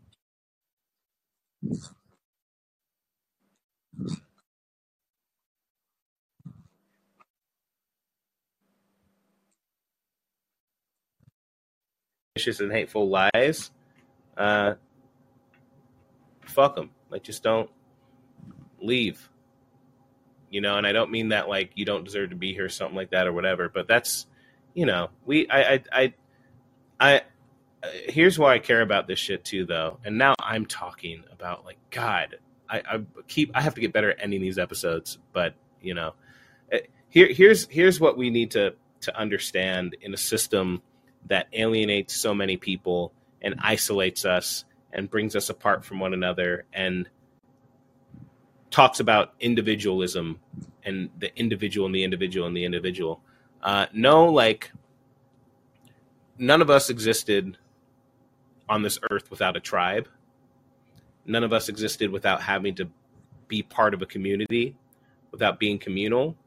And if you think that we are the first people or you're the first person who has been attacked for your character or uh, been made fun of or something like that, then you are not accounting for the fact that this is an experience that is universal to everyone who's ever fucking existed on this fucking planet forever. Right? To to there's a there's a balance between like there's a balance between like having these things happen to you or or being um kind of standing your ground when you need to and making a mountain out of a molehill. Of of making what is supposed to be like a community effort or something about you individually or about your feelings individually or whatever. Um, you see it happen with elon musk right? Like let's not pretend like we don't you know when people say things sometimes it hurts our feelings and it makes us feel bad and we want to make them feel bad or something like that. And like what i'm just saying what does that like what does that do? I don't understand what that does. And all we've done now is just adopt the same thing that hurts people to hurt someone else because we're hurt you know that saying hurt people hurt people. Yeah exactly 100% it's just like that's yeah but does that mean you adopt that? Do you become just someone who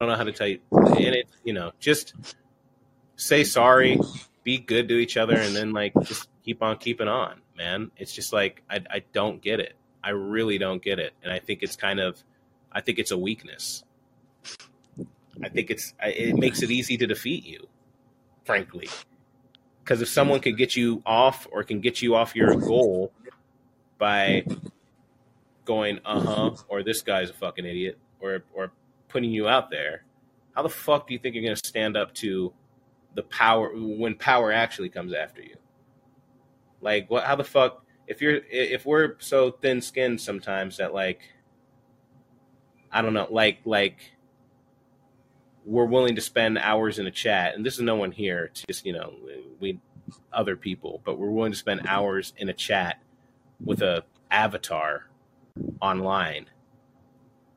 Like, how the fuck do you think you're going to be able to be vice president? you know, like it's I don't know. It's enough.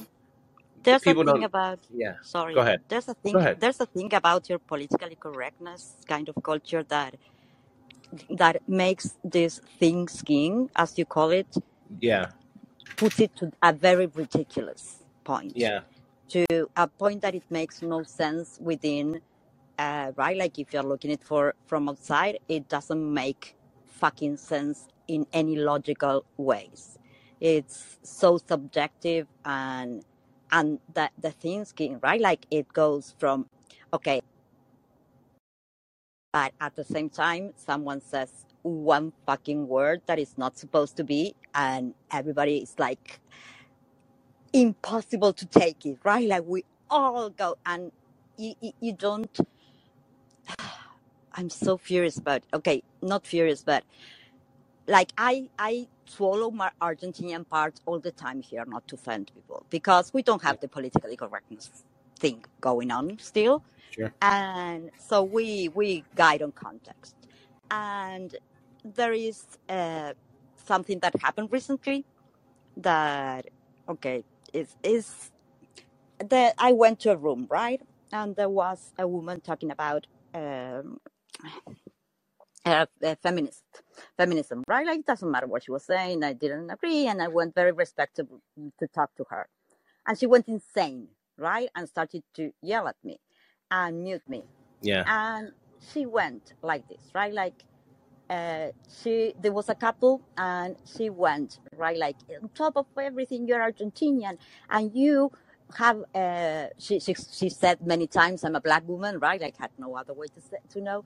uh, you have some explaining to do uh, you give us you owe us some explanations because of the nazis and of the genocide that you committed against black people in argentina what which is What? You it- it's in ridiculous particular?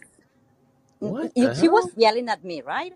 And to me, she was this Yankee woman that to me is like, can't get the fucking IMF out of my country, right? Like, what the fuck are you talking about? To me, you might be the color of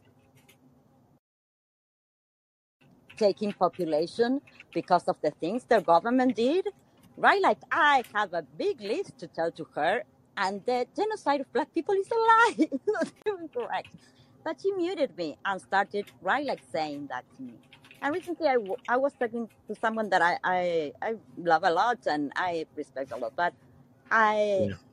Yeah. apparently, uh, I'm going to make this real small point. I grew up with a lot of US um, series, right? Like watching, but also Topo Gigio from Italy. Uh, it was this very popular cartoon from Switzerland, this show from Germany, right? Like, I don't think, I think if I ask you, probably you didn't grow up.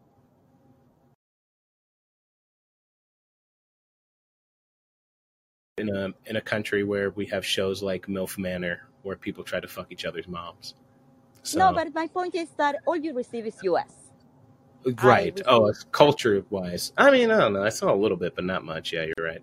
I grew up like at, at, under the age of 10, I've already worked seeing shows from Mexico, from Italy, from Switzerland, Mm. from, I didn't know that they were from those Yeah. places. But yeah, the Yeah. point is that. And so the Yeah. apparently there's a stereotype of a black woman being someone that screams a lot, which is Yeah. just the US. It's just the US. I- Because Yeah. if you think Yeah. of a, a, a black European woman, you're not thinking about the stereotype that you have. And we don't have it because they come from Brazil, they come from Peru, they come from Colombia, they come from Haiti. They're so cool, right? Like, Yeah. and Yeah. so I was right, like it was trying to tell me that I had that prejudice and that I was calling this woman loud because she was black and stuff like that. Which, and I was trying to make this person understand that I never thought of a black woman as someone as that shouts, and I couldn't make her understand that that is a U.S. thing. And I mentioned that the US is the only country that went through that until the 70s, right? That had this this thing that is not present in many other countries about uh, race, right? Like it's not that there is no racism. I never meant that. But to see us or try to judge us with the US point of view is many people I, I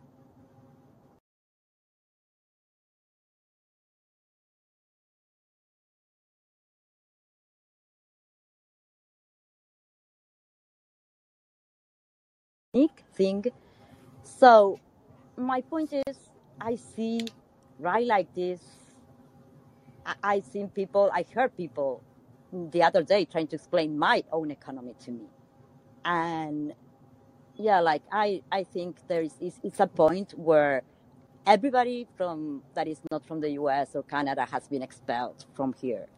Yeah. And to, to, there's a point there to Andrew was saying that he comes comes from another culture. So just have conversations with an open mind because when you sometimes talk about Cuba and all these other places, the other places I don't know, but for instance, Cuba that I know very well, that I've been there, that I have friends that live there, right? Like you are talking about facts, but not knowing the culture, not the context in, Yeah, I right? think Like the culture. yeah, and I think uh, you know one part you call it political correctness, and then I'm I'm going to bed because um I it I was supposed to be I should have stopped this an hour ago, uh, but I always want to get through the callers and stuff, but uh, and I appreciate you calling, but the, you know I think one of the things you identified too with America, like I think there's a, a conception sometimes that it's the political correctness that is.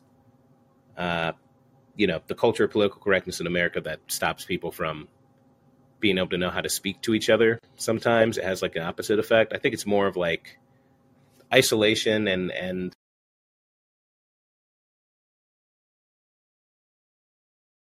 just like we we've forgotten the fact that having a conflict with someone does not mean it's uh, abusive. There's you know like there's not it it doesn't sometimes need to be deeper as deep as people want to make it, you know, because people come in with their own shit, man. I, I can't tell anyone what they've been through or whatever, uh, or how they should react, but I can tell you how, you know, like, Couldn't it be that you are not as able, maybe right here happens that you can get confrontational about politics, but not get it personally, right? Like, no, no, personally, personally, uh, it's a, uh, as we are debating ideas. I'm not against you or insulting you. it, it, right. I think there's some of that, but there's like, you know, people, you just don't know how people are going to be like, you know, I hate to use it, but like triggered by what you say. And I, I like to hold space for that just because, you know, it's, it's fine. But there are people who are holding traumas that they're ready to unleash on other people. So the, you can say something like what can be interpreted as like an opinion, like I don't understand and I don't do this. And people can see it as a personal attack and they can go into fight or flight mode. And I think it's making people, I mean, you see it all the time. Um, and I guess, you know, I don't know. I deal, I've dealt with a lot of like uh, anger issues, honestly. I was fighting too much.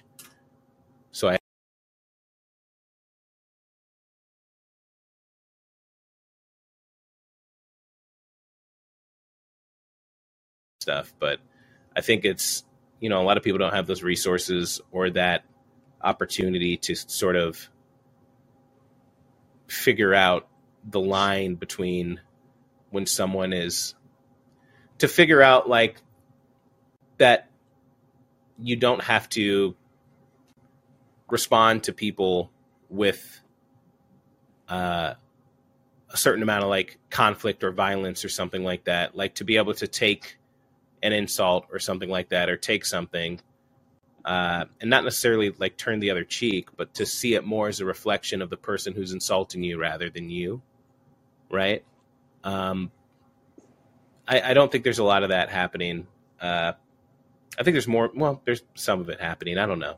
You know what? What i'm going to do i'm going to do a whole episode where I just I'm going to convince my therapist to come on here, and we're going to talk about conflict, and we're going to talk about just other stuff, the influences of culture, and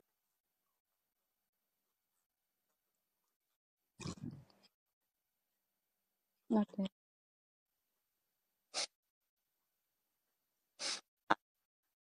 I, that's I that's what we're have to 10 do. years, 10 years of therapy on me, like every other Hell yeah. Argentinian. So yeah, of course, that's, that's, that's there, there's, yes. And the other thing, like, mm, I would like to talk someday about, with you about unions. I saw that you were That'd be awesome. Yeah, I, I'm making a, video we about are that seeing the other part. Yeah, We are seeing, we are, we are now seeing the consequences of what unions left out. And because we have very strong unions, and I would like to, to talk to you about it because, yeah, it's it's out of experience and and that thing that you were calling for, like natural, right, like general strike, right? We we've been doing that for seventy. Right now, we are seeing the the that there was a lot of things that unions were le- leaving out that we are just right like dawning on this couple of this year so there must be not even books written about it and it's important it's important yeah, because now we are seeing the backlashes yeah, yeah, but that's wrong so someday yeah. bye bye sorry i did Bye, Sally. No, thanks for calling in. I appreciate mm, it. It's it's you know, I'll I'll do a better job too of just like um, you know, in the future of just kind of like making sure people get a say and then moving the calls along rather than I tend to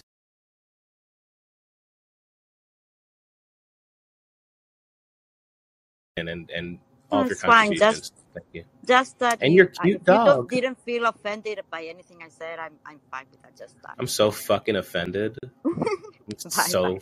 fucking So offended, U.S. People, so so American. Bye. Yeah. yeah, yeah. Uh, great. Well, that's the episode. Uh, we we went all over the place a little bit. Um, this was mostly just supposed to be about Elon Musk and the problems with billionaires and why that's not a sustainable system and how capitalism leads to that and yada yada yada and booty booty boo and rapadaba. Uh, we got through all that. Uh, we had some conflict resolution and some non-resolution. We had some talks about uh, milfs, which I kind of love. At least that part's cool.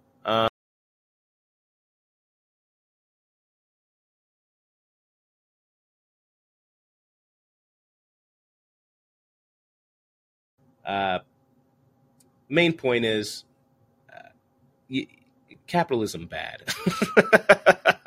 if we're gonna do anything, it's it's look at the system that enables someone to control whether or not soldiers have communications during a war. Uh, maybe that's not the best system, or at the very least, it's something that needs to be addressed, uh, regardless of what you think about the war. And at this point, you guys have a pretty good understanding of what I think about the war. Thank you for coming. Uh, I think Sabby Sabs has a room with um, old, uh, maybe Dr. Cornel West is there. Might be worth going to see, and uh, his vice presidential candidate. All right, everyone, take care. See you next time. Thanks for coming.